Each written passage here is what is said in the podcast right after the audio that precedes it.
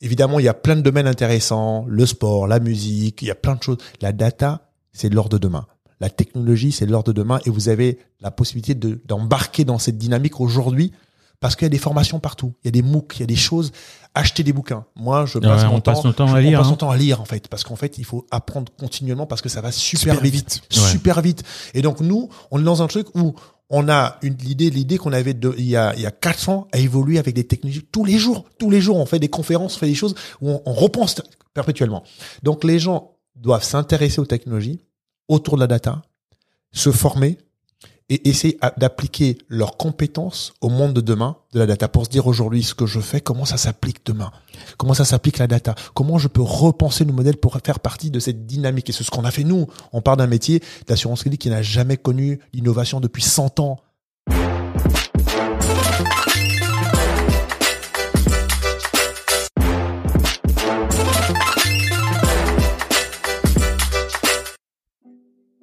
Salut à tous, c'est Bakang Edicom et vous êtes sur le podcast Lucky Day. Lucky Day, c'est un podcast sur le business, le branding et la culture pour vous donner les outils pour entreprendre plus facilement. Merci à JVC pour les casques audio et merci à WeWork pour l'espace de coworking. C'est parti, let's go Avant de commencer, je voudrais remercier tous ceux qui prennent le temps de mettre des commentaires et de mettre 5 étoiles sur Apple Podcasts, ça fait super plaisir. N'hésitez pas, mettez-nous des reviews, mettez-nous 5 étoiles si vous aimez les épisodes et mettez un petit commentaire, ça nous fait remonter dans le classement et c'est génial. C'est parti. Salut à tous, merci d'être de retour avec nous cette semaine. Que vous soyez en voiture, que vous soyez en train de courir dans le métro, que sais-je, à la maison. Euh, merci de passer cette prochaine heure avec nous, ça fait plaisir. On est là pour écouter, apprendre et grandir ensemble. Nous aussi, on en profite énormément. Alors, on reçoit aujourd'hui deux fondateurs exceptionnels, Jean-Cédric et Jacques Herman. Ce sont les deux fondateurs de Trading. Trading qui est une plateforme qui permet d'anticiper euh, le paiement des factures. Euh, je vous la fais très courte, ça permet d'anticiper le comportement euh, d'un parti tierce quant à un paiement d'une facture. C'est révolutionnaire. Voilà, vous allez le voir, vous allez le sentir très vite. On a été complètement bluffé par euh, par ce qu'ils proposent. Avant de vous laisser écouter cet épisode, euh, je tiens vraiment à vous remercier. Vous savez qu'on a un objectif fort. L'objectif, c'est de devenir l'un des 10 meilleurs podcasts francophones. On s'est rendu compte qu'on avait beaucoup de gens qui nous écoutaient un peu partout. Il y a beaucoup de Français, oui, mais il y a aussi beaucoup de Canadiens, donc du Québec. Beaucoup de pays en Afrique nous écoutent aussi. Ça fait très très plaisir. Et on a aussi beaucoup de New-Yorkais et de Londoniens. On sait qu'il y a une grosse communauté francophone. Continuez, dites-nous d'où vous venez, partagez. Pour nous, ce qui est fort, c'est faire partie euh, des différentes listes. Euh, ça nous permet vraiment d'avancer. S'il y a des collabs à faire, on est aussi partant. Mais euh, n'hésitez surtout pas à nous recommander euh, dans ces différentes régions-là, donc le Québec euh, et autres, les des entrepreneurs à qui on peut parler. Ce sera avec grand grand plaisir. En tout cas, merci encore d'être avec nous chaque semaine et je vous laisse apprécier cet épisode. Ciao. Bonjour à tous et bienvenue sur un nouvel épisode de Lucky Day Podcast. Aujourd'hui, on a des invités d'honneur, Jacques Herman Toko et Jean-Cédric Bécal, les fondateurs de Trading. Alors, généralement, j'aime bien dire ce que la boîte fait et après vous présenter, mais aujourd'hui, on va faire différemment. Qu'est-ce que fait Trading? Bien, bonjour à tous. Alors Trading, alors c'est Jean-Cédric. Alors Trading, c'est une plateforme qui prédit en temps réel les comportements de paiement des entreprises, dans le but de faciliter l'accès au financement des TPE-PME E pour qu'on puisse connecter en temps réel l'offre et la demande de financement. Ok, c'est très clair. Euh, Aujourd'hui, sur le marché, et nous on l'a utilisé, il existe déjà des offres euh, qui permettent notamment de... euh, euh, en fait, il y a des, offres qui te permettent de payer en avance et ensuite t'es remboursé et derrière tu as un pourcentage en gros donc tu payes un peu plus cher ta facture. Qu'est-ce que vous avez vu comme euh, comme grosse pain sur le marché qui a fait que vous vous êtes dit non, il faut lancer trading, il y a un problème? Comme mon associé t'a dit dès le départ, euh, l'idée c'est déjà de prédire le comportement de paiement des entreprises. C'est là où il y a l'innovation. Parce que généralement, aujourd'hui, euh, quand tu vas faire des affaires avec une autre entreprise, tu vas chercher de l'information. Tu vas chercher de l'information sur des bilans. Le bilan, c'est une, pardon, le bilan, c'est une photographie du passé. Et donc, avec l'intelligence artificielle, on peut déjà te dire, cette entreprise, elle va payer avec 3, 4, 5, 6 jours de retard. Déjà, là, il y a l'innovation. Grande innovation. Voilà. Et c'est ça là où on se positionne. Et avec cela, tu peux créer différents types de produits pour assurer ta transaction et pour pouvoir la financer après. Alors, euh, pour partons sur donc la genèse de l'idée, c'est déjà quels sont vos profils à chacun? Euh, je te laisse commencer peut-être. Oui, tout à fait. Alors, euh, profil atypique. euh, en fait, on m'a- dans, dans, tout au long de ma carrière, on parlait, on parlait de moi comme un couteau suisse, puisque j'ai eu plusieurs vies en fait. hein. D'accord. Euh, j'ai commencé ma carrière comme ingénieur. Donc, je travaillais pour le groupe Renault. Euh, donc, j'étais dans des développements R&D de calculateurs d'injection, donc rien à voir avec la finance. D'accord. Donc, ensuite, j'ai muté de la fi- de, de, de, de l'ingénierie en faisant un master en stratégie à l'ESSEC. J'ai commencé à travailler euh, plutôt finance, stratégie, comment repenser les modèles. Ensuite, j'ai fait un MBA en assurance D'accord. gestion d'entreprise d'assurance. Ensuite, j'ai passé deux ans et demi à Genève, où je me suis intéressé à la gestion d'actifs aux banques privées. Oh, t'es un vrai couteau suisse. Voilà, donc ce qui fait qu'aujourd'hui, dans, dans notre métier de trading aujourd'hui, on, a- on adresse différents métiers en un, c'est-à-dire que on sait par- par- parler technologie, parce que c'est mon métier initial, je sais parler finance, je sais parler stratégie, je sais parler assurance et banque. Voilà. Donc globalement, j'ai plusieurs vies en une, donc je suis un ingénieur techno-financier, globalement. Les- Tu peux répéter s'il te plaît? Pour les gens. Ingénieux financier. Euh, ingénieur techno-financier. Donc, Très, je- très beau. Je, je couvre plusieurs euh, métiers en même temps. Du coup, et qui te sert parce qu'on va rentrer dans le vraiment dans le dans le dans le vif du sujet, mais qui te servent énormément pour, avec trading. Et, et toi, tu peux nous en Oui, donc moi mon parcours il est un peu plus linéaire mais tout aussi euh, atypique. Donc j'ai fait une euh, UT Tech de Co euh, et après je suis allé faire un bachelor et un master en Angleterre euh, en technologie and Engi- engineering business management. Donc voilà. Et après un parcours plutôt dans les euh, dans les domaines financiers. Donc j'ai fait tout ce qui est forex euh, chez Ok. Travelex et 13 années chez euh, le numéro 1 de l'assurance crédit, donc l'assurance des transactions commerciales, Allianz Trade pour euh, pour ne citer que certains noms.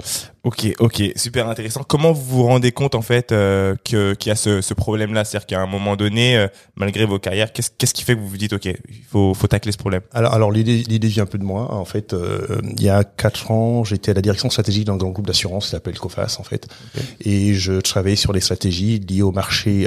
Excuse-moi. Pour ceux qui nous écoutent, vous, vous comprenez que les profils sont des gros profils. Là, c'est du lourd. Là, le CV est quand même bien chargé. Donc, pour ceux qui écoutent ça et qui se disent, euh, putain, euh, quand même, putain, les mecs, ils ont fait des trucs. Vous avez fait, vous avez eu un parcours de ouf. Ça, c'est important de le préciser En pour cas, tous les ça- jeunes qui nous écoutent. Ça fait plaisir à entendre, tu vois. Ouais, c'est et en même temps par, parcours euh, un petit peu atypique, mais toujours de haut niveau. Et c'est hyper important de le préciser. Vous avez eu un parcours d'excellence. Nous, on réalise pas, on, réalise pas tous les jours et on ne se gargarise pas de ça. Comme on dit, euh, on a en fait la mentalité de l'ingénieur. Et l'ingénieur, c'est qui va se remettre en cause un peu tout le temps euh, pour pouvoir avancer. Les technologies que nous on a étudiées en 2000, c'est pas les technologies de 2022. Donc il faut être tout le temps en train de se challenger. Et c'est ça qu'on adore en fait finalement. Donc oui, le parcours il est atypique, mais c'est la soif. et, et, et surtout, nos parcours nous servent parce que euh, le, le marché qu'on adresse, c'est global. C'est-à-dire qu'aujourd'hui, euh, on, on- on- nous avons des opportunités en Europe, aux États-Unis, en Afrique, et donc ça nous sert en fait. Et quand on parle de parcours, on l'a peut-être pas mentionné. hein, nous sommes tous les deux certifiés de l'université de Stanford en innovation. Ah, donc ça sert- ça sert- ça sert- ça, ça, ça, c'est important. Ça, ça sert aussi euh, à, à- à donner de la crédibilité dans ce qu'on fait parce qu'on a une vision globale du marché qu'on adresse et donc on le dira tout à l'heure. hein, on voyage aujourd'hui pas mal entre les Émirats, l'Afrique, les États-Unis, euh, l'Europe parce qu'on est sollicité un peu partout et donc notre parcours sert et crédibilise notre notre travail tous les jours. Ce qui est dingue, hein, c'est que, et on va rentrer dedans tout à l'heure, mais juste de toute façon, à partir du moment où on s'adresse au problème de la facturation, Ouais. c'est un problème mondial. Tout à fait, tout à fait. Donc, clairement, il n'y a pas de limite.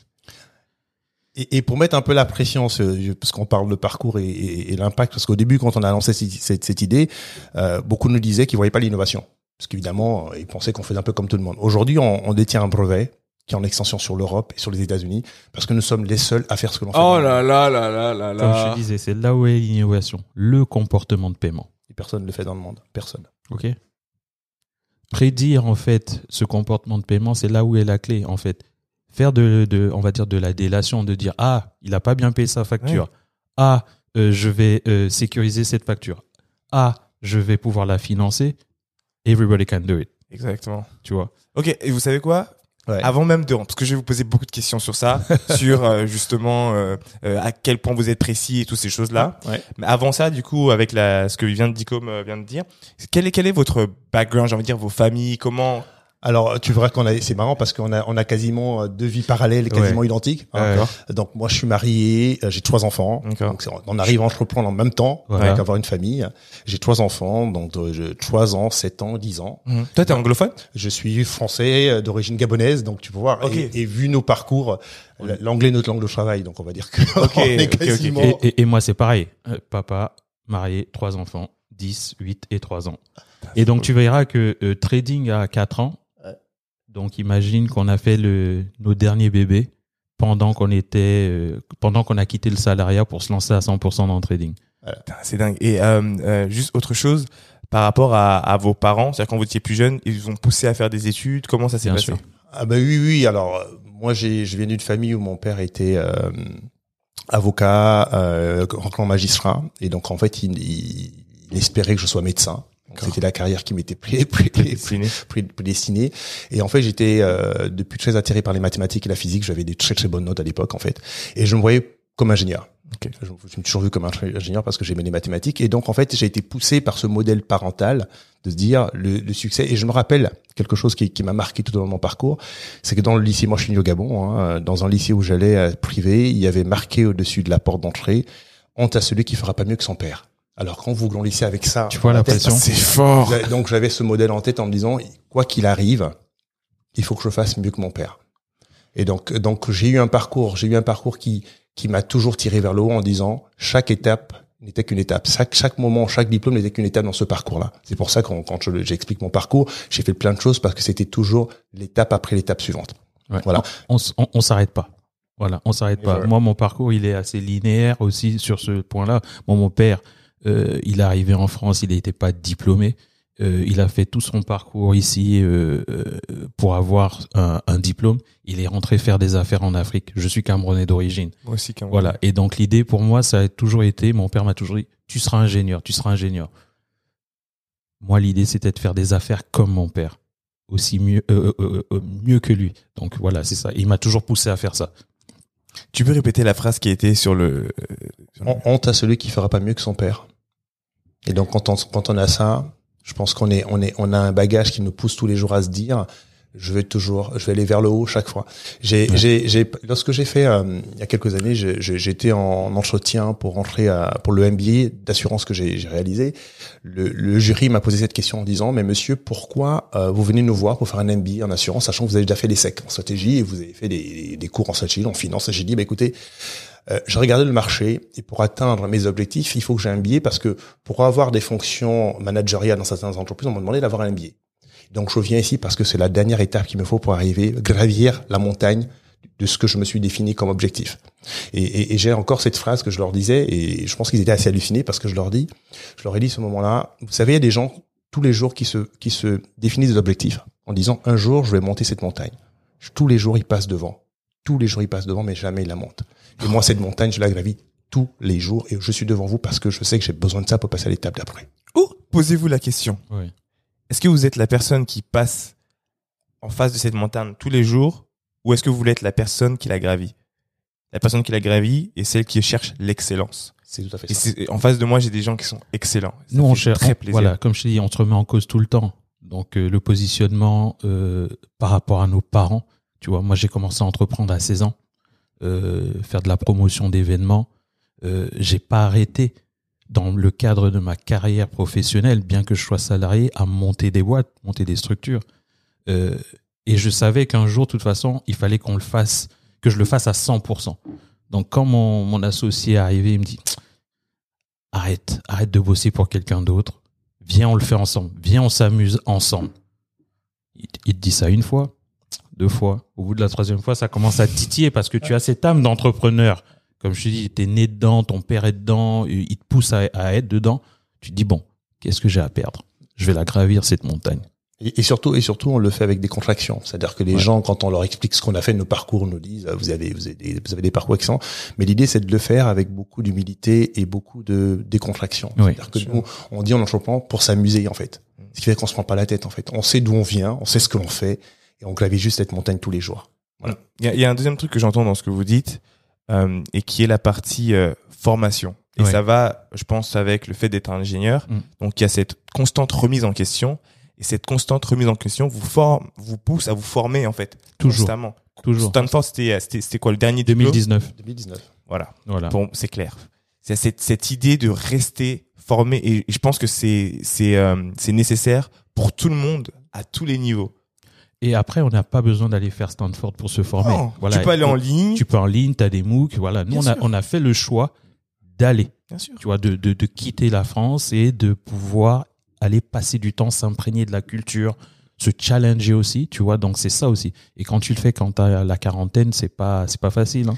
C'est ça qui est beau. Alors moi justement j'ai une question là tu tu te et après on va rentrer dans le vif du vif mais qu'est-ce qui quel est le déclic justement? Parce qu'il y a beaucoup de gens qui ont du mal qui se posent des questions qui disent écoutez j'ai 30 ans j'ai 40 ans j'ai 50 ans et j'ai envie de de transitionner vers autre chose ou de risquer prendre le risque de faire autre chose Est-ce- qu'est-ce que vous direz à ces personnes là Alors moi, je, je- dé- dé- déjà, je pense que quand on, on, on souhaite entreprendre, il y a toujours une question autour du risque en fait. On, on se dit qu'on se met en risque en fait. Et donc ça, c'est, je pense que c'est important d'ailleurs de, de, de, de, de, s'arrêter sur la notion de risque lorsqu'on entreprend parce que le risque est très subjectif en fait. Le risque en fait, just do it. Je dis, je disais à quelqu'un dernièrement quand on parlait d'entreprendre, il disait c'est quoi ton retour sur l'entrepreneuriat? Je pense que tout au long de sa carrière, on développe des compétences, des expertises, et généralement on utilise 10 à 20% de son expertise au quotidien, puisqu'en fait dans un métier c'est un peu taylorisé, on a une tâche précise dans une chaîne de valeur. Et donc en fait, lorsqu'on entreprend, en fait, on se jette à l'eau et on va se rendre compte qu'on va déployer ses ailes. C'est comme vous êtes dans une sur une montagne, vous vous jetez dans le vide, et au fur et à mesure que vous tombez, vous allez déployer vos ailes pour réellement utiliser toutes vos compétences pour réussir parce que vous n'avez pas le choix. Tout à fait. Et donc, c'est vraiment important de se dire, toutes ces, toutes ces personnes qui veulent entreprendre, il faut franchir le pas, il faut oser le faire. En ayant tout à, tout à fait, d'ailleurs, une expérience sur laquelle on repose, se repose cette, cette, cette volonté d'entreprendre pour se dire, je suis bon dans tel, tel domaine, j'ai créé de la valeur dans une entreprise, parce qu'aujourd'hui, je me pose la question de dire, j'aimerais me lancer. Eh ben, lance-toi, parce que tu découvriras tout au long de ton chemin que tu as de l'expertise et de la compétence que tu peux mettre à profit pour ton propre projet. Par contre, tout le monde n'est pas fait pour entreprendre. Il faut pas se voiler la face aussi. Ok, on n'est pas en train de pousser tout le monde à entreprendre parce qu'il y a entreprendre. Il faut avoir plusieurs choses. Il faut avoir la vision, l'ambition. Il faut pas avoir peur du risque. Ok, mais après il faut exécuter. C'est la Euh, partie c'est la partie que C'est la partie la plus dure de, de, de l'ambition. Ouais. Et on a une phrase là qu'on se dit depuis quelques jours sur le risque en disant c'est bien le risque, le coût du risque. Peu de gens ont- sont capables de le prendre, mais est-ce que beaucoup de gens sont capables d'accepter la facture des regrets? Quelle est la dernière fois où vous avez été sincère dans une conversation avec vos amis, vos collègues ou vos associés? C'est souvent difficile de savoir si l'autre sera réceptif quand on veut exprimer des choses ou qu'on souhaite parler d'un sujet qui nous préoccupe. Avec le jeu de cartes, ça reste entre nous, créer des moments pour communiquer sur les sujets qui comptent. Quelle est ta plus grande peur et d'où vient-elle? Comment ta conception de l'amour a évolué avec le temps? Qu'aimes-tu le plus dans l'éducation que tu as reçue? On n'en parle pas souvent. pas du tout même. J'allais dire, franchement, je suis contente parce que les questions là, c'est des Ouais. questions qu'on n'a jamais abordées. Très très bonne question et pourtant, we go way back. Tu vois. Ça reste entre nous, c'est 155 cartes réparties en trois niveaux, découverte, connexion et introspection. Le jeu de cartes, ça reste entre nous, vous permettra de briser la glace de façon fun et atteindre un nouveau niveau de connexion et de compréhension de l'autre. Et comme vous faites partie de la communauté Lucky Day, vous bénéficiez de moins 10% sur l'achat de votre jeu avec le code GetLucky10. GetLucky10, c'est G-E-T-L-U-C-K-Y 10. Rendez-vous sur ça reste entre nous.fr. Ça reste entre nous, le jeu de cartes qui Tu Et- comprends et, ou pas et, et ça, ça nous porte depuis un moment parce que on, on, on a cette chose en tête. Hein, c'est c'est euh, face au face au coût du risque. Ouais. Donc le coût le coût le face au coût du, risque. Ouais. euh, Certaines personnes refusent de prendre des risques et d'en entreprendre, mais est-ce qu'ils sont prêts à accepter la facture du regret qui est transgénérationnelle Parce qu'en fait aujourd'hui, C'est ça. vous montez une entreprise, vous Ah prenez oui. du risque et vous vous rendez compte que ce, cette entreprise peut avoir un impact sur vos descendants en fait. Ouais. Donc se dire est-ce qu'aujourd'hui le fait que euh, je perde mon emploi, euh, je vais encore donner une image. Ouais. C'est le patron de Google qui disait ça euh, dernièrement. Il disait dans votre vie vous avez plusieurs balles dans les mains. Vous avez plusieurs balles en caoutchouc, une balle en cristal. La balle en cristal c'est le votre vie, votre famille. Le travail c'est une balle qui peut tomber et qui rebondit chaque fois parce que vous rebondirez toujours. Vous- vous- si votre risque c'est de perdre votre emploi, vous allez entreprendre un an, deux ans, vous retrouverez toujours un emploi. Mm. Mais votre santé, votre famille, c'est des choses qui ne rebondissent pas. Donc il faut se poser des bonnes questions. Nous, on- nous nous sommes posés parce qu'en entreprise, moi j'ai monté la boîte, il était, j'avais 40 ans, j'en ai 45, donc tu vois qu'on a passé un peu de temps. Mais on arrivait à un moment où on se dit, on a, ça fait 15 ans que l'on travaille, plus de 15 ans qu'on crée de la valeur pour les entreprises. On était dans nos groupes des intrapreneurs déjà, Ouais. et on se disait bon. Euh, c'est le moment. En fait, vous le sentez. Vous le sentez qu'à un moment donné, soit vous arrivez à- au plafond de verre, soit votre, intuition interne vous dit, it's time. It's time to just move. OK?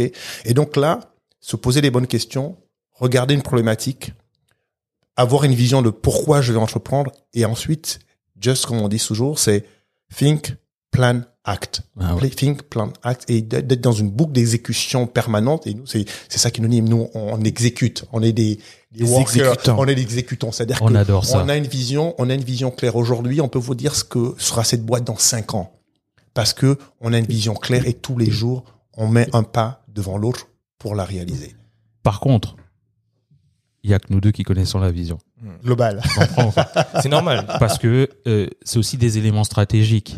Parce que sur un marché où tu innoves, tu essayes de disrupter, les gens te regardent, Bien sûr. les gens t'observent. Et on va dire qu'on est un peu des ovnis dans notre milieu.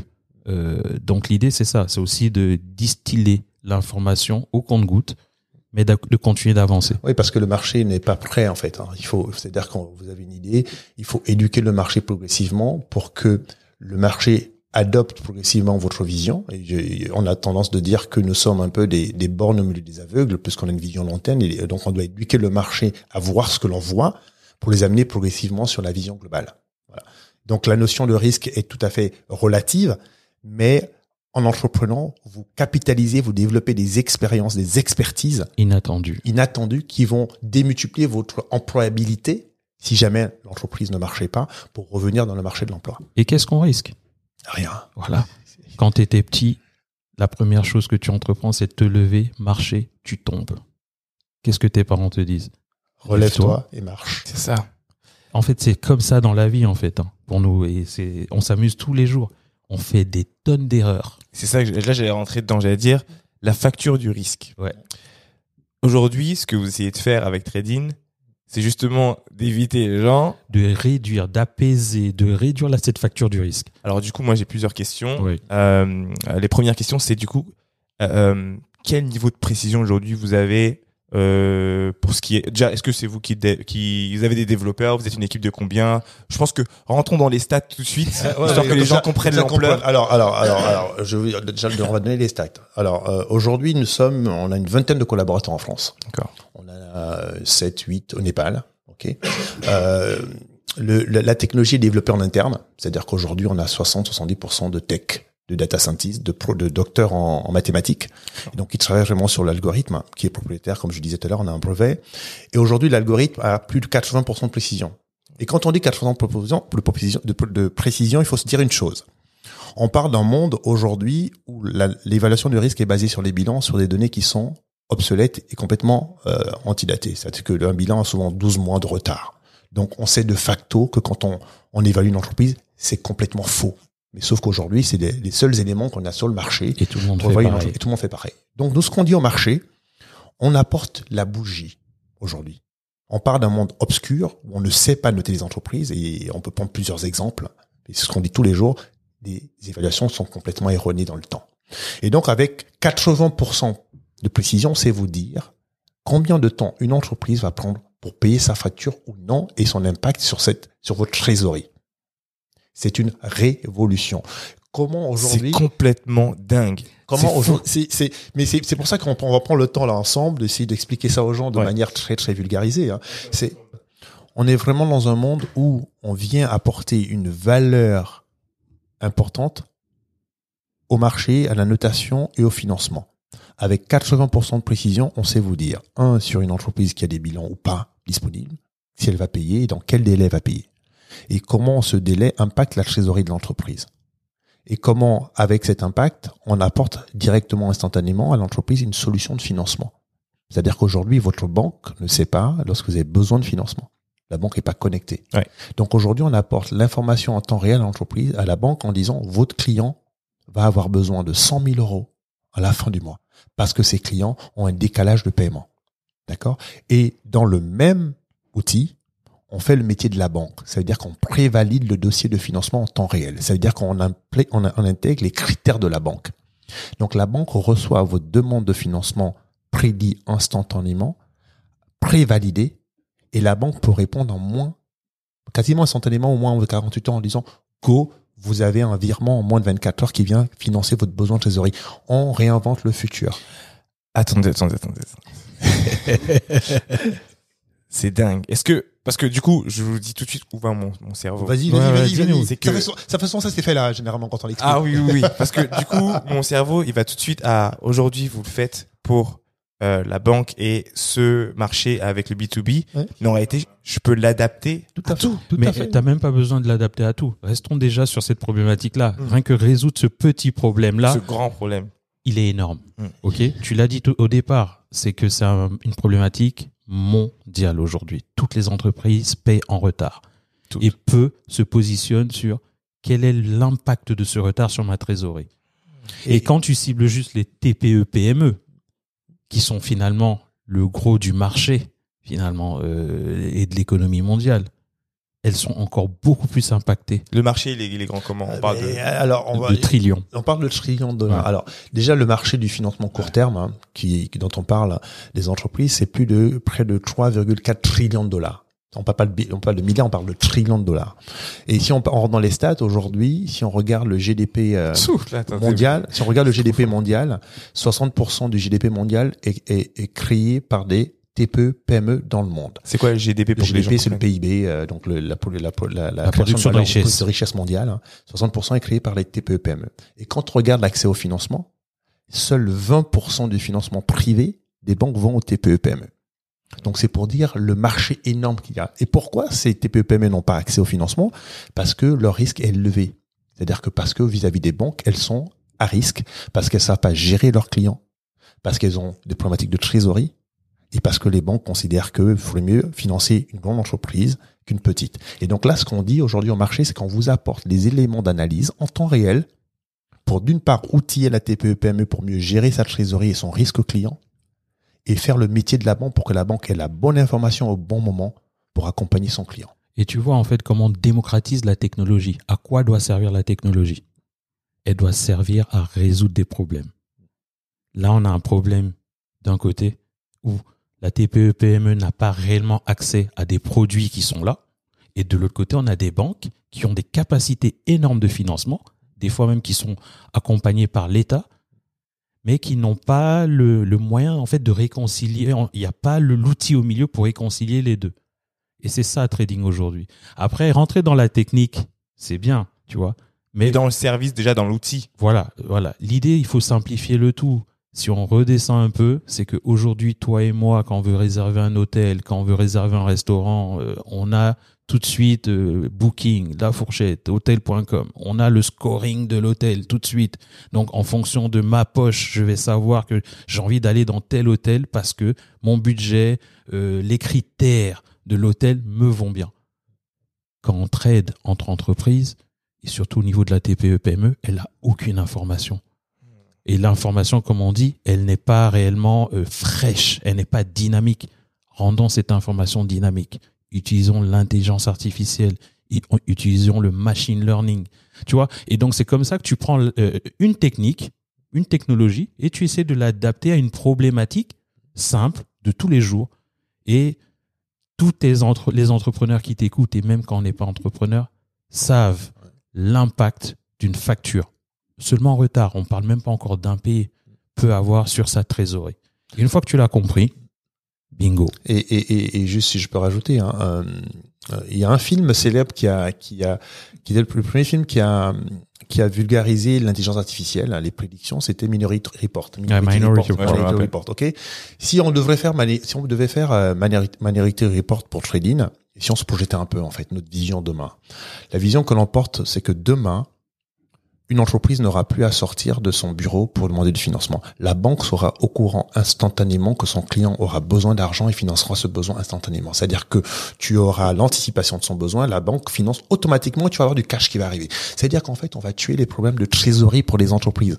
Vous n'aurez plus de problème de trésorerie grâce à cette technologie de demain parce que votre banque sera vraiment votre partenaire, saura quand vous aurez besoin d'argent, elle aura la nature, l'évaluation du dossier en temps réel et vous enverra de l'argent instantanément. Tu redescends encore un petit niveau en dessous. Là, on est en Europe. Imagine en Afrique. Imagine en Afrique. où On fait de la microfinance où les gens n'ont pas accès au système bancaire. Voilà. Moi, j'ai euh, prépare ta question, Dick. Euh, moi, j'ai une question euh, sur l'impact. Oui. Du coup, c'est un impact. euh, moi, je vois des impacts positifs déjà sur l'apprentissage pour les TPE. Oui. C'est-à-dire que euh, ça te permet aussi euh, aux TPE d'être beaucoup plus euh, Mieux structuré. c'est ça, beaucoup mieux structuré, Mm. essayer d'être profitable ou en tout cas répondre un peu à tous les. Et ça me fait penser aux États-Unis et au crédit en général, dans crédit score. Ouais. Ouais, ouais, ouais, Qui est plutôt réservé aux individus aux Individus, États-Unis. Exactement. Voilà. Mais Check, qui est pas exactement. Ouais. Mais dans l'idée de construire ton crédit score. Tout à fait. Il y a du positif à ça, il y a du négatif à ça. Il y a beaucoup plus de positifs. Il y a beaucoup Ouais, de positifs. Euh, mais de l'autre côté, ça Mhm. fait aussi, euh, ça crée pour les banques une flexibilité forte. Parce que Bien je- sûr. si on comprend le comportement et on sait qu'à partir de temps, on Ouais. peut pas payer, c'est-à-dire que même au niveau de ce risque-là, on peut décider de prendre ce risque-là d'accord. et de pool. La valeur de ce risque. Exactement. On est toujours tout sur une notion de valeur du risque, en C'est- fait. c'est- C'est pour ça qu'en fait, euh, les impacts sont divers et multiples en fait pour tous les stakeholders, pour tous les, tous les, tous les éléments de la chaîne, pour la banque, pour l'assureur crédit, parce qu'on l'a pas dit, hein, on a, on a intégré une assurance crédit 100% digitalisée. J'allais te C'est-à-dire demander justement comment rentrer dans l'assurance dans. Il faut Donc, couvrir la transaction. C'est-à-dire qu'en fait, on est au croisement de plusieurs métiers qui à l'image de nos carrières et de nos Ouais. parcours, en fait. Hein. Trading, c'est un, la technologie. Deux, le scoring, donc capacité à scorer les entreprises. Trois, la gestion, la finance, gestion d'une trésorerie. Comment on fait un, un outil de gestion de trésorerie en temps réel. Et le métier de la banque. Comment assurer la facturage, le financement. Et donc, c'est tout ça que nous avons C'est nos appliqué. parcours. C'est nos parcours, en fait. On retrouve ça dans nos parcours. Mais c'est, on crée de la valeur socialement parce qu'en fait, en, en assurant l'accès au financement des TPE PME, on évite les faillites d'entreprise, donc les pertes d'emploi. Les TPE PME créent de la valeur dans dans, dans l'économie. Donc on aide cette création de valeur et on va apporter nos technologies en Afrique pour aider en tout À cas, structurer au- participer. Ouais, et aujourd'hui, de- depuis le Covid, on parlait, à la, di- on parlait de la digitalisation des entreprises. Notre outil permet de faciliter l'entrée dans le monde moderne de la digitalisation de toutes les TPE, où qu'elles soient, parce que vous avez une application mobile ou web qui permet d'avoir tout ce qui, tout ce dont on a besoin pour gérer une entreprise sur son mobile. Souviens-toi, il y a, 10 ans, et je remonte encore un peu plus loin, euh, tu allais dans les restaurants, tu allais dans des boutiques, tu payais, on payait, tu payais, et c'était des cartes, euh, des, caisses enregistreuses papier. Aujourd'hui, on est passé sur du digital, ok?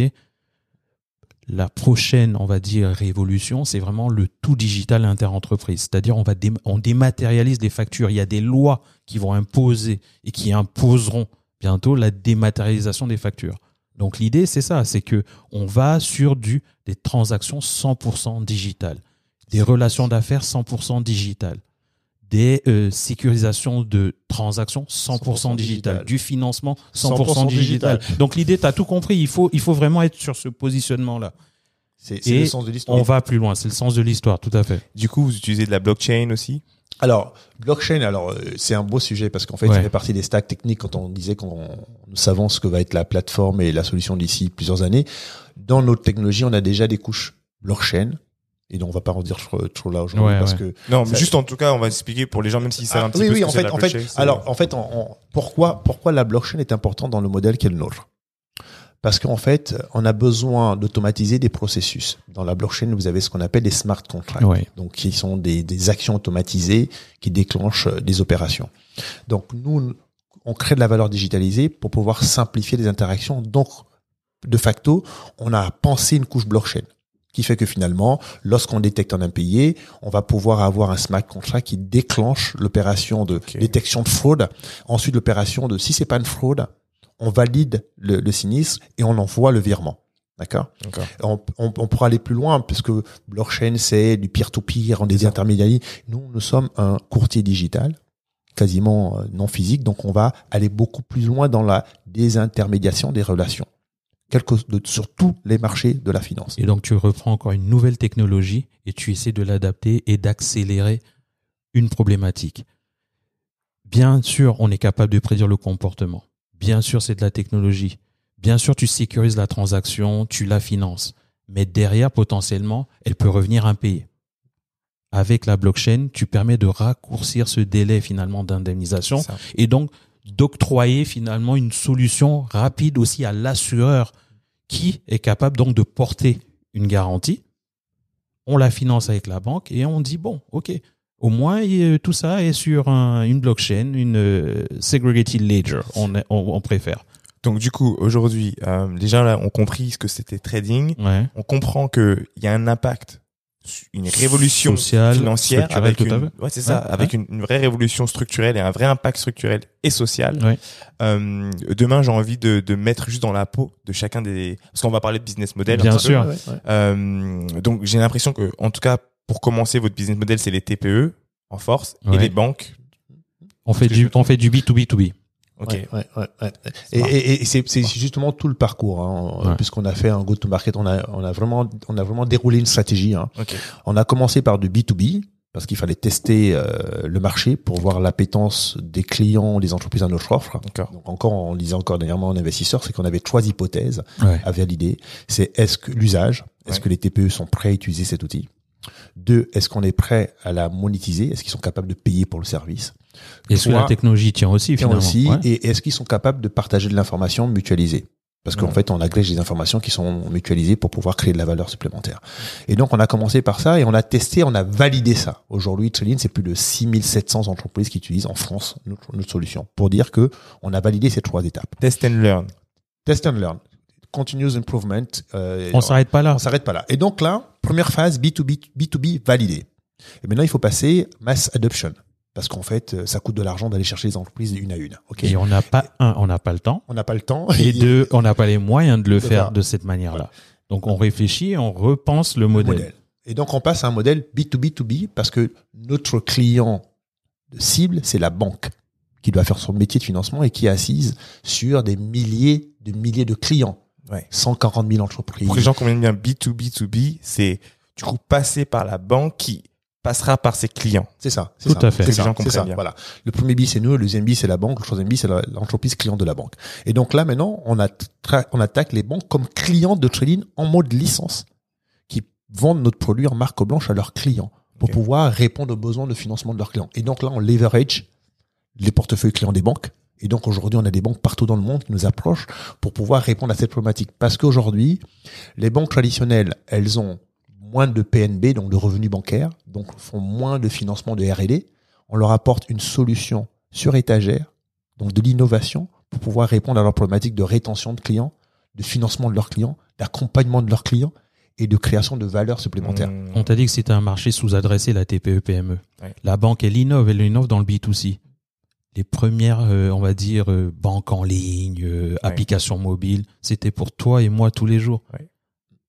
Mais Il s'est rien passé pour les. il pour- s'est rien passé pour les entreprises. Il s'est rien même passé pour les TPE-PME E qui sont les délaissés, c'est-à-dire même au pro- nous on est des, des spécialistes de l'assurance crédit. Les produits d'assurance crédit aujourd'hui sont structurés pour les grands groupes, qui sont structurés avec des équipes de credit management, de- des directeurs financiers, des trésoriers. Donc ils ont la, on va dire les capacités euh, euh, financières et or- organisationnelles pour gérer ces produits-là. La TPE-PME, tu as le chef d'entreprise, potentiellement un bon comptable, t'as pas de credit manager, tu as des commerciaux. Et qui prend le risque finalement? C'est le commercial parce qu'on lui donne des, objectifs à aller euh, assouvir. Chaque fin de mois, tu dois nous rentrer tant de deals. Signer des contrats, c'est bien, mais il faut que ça paye derrière. Bien sûr. OK? Et Le donc, cash, voilà. L'idée, c'est vraiment ça. C'est vraiment de se dire, OK, quelle est la valeur ajoutée? Et on donne une valeur ajoutée avec une solution déjà dans la TPE-PME. E. Le commercial a le bon outil pour choisir, sélectionner son client en fonction de son comportement de paiement. Est-ce que ma trésorerie peut le supporter?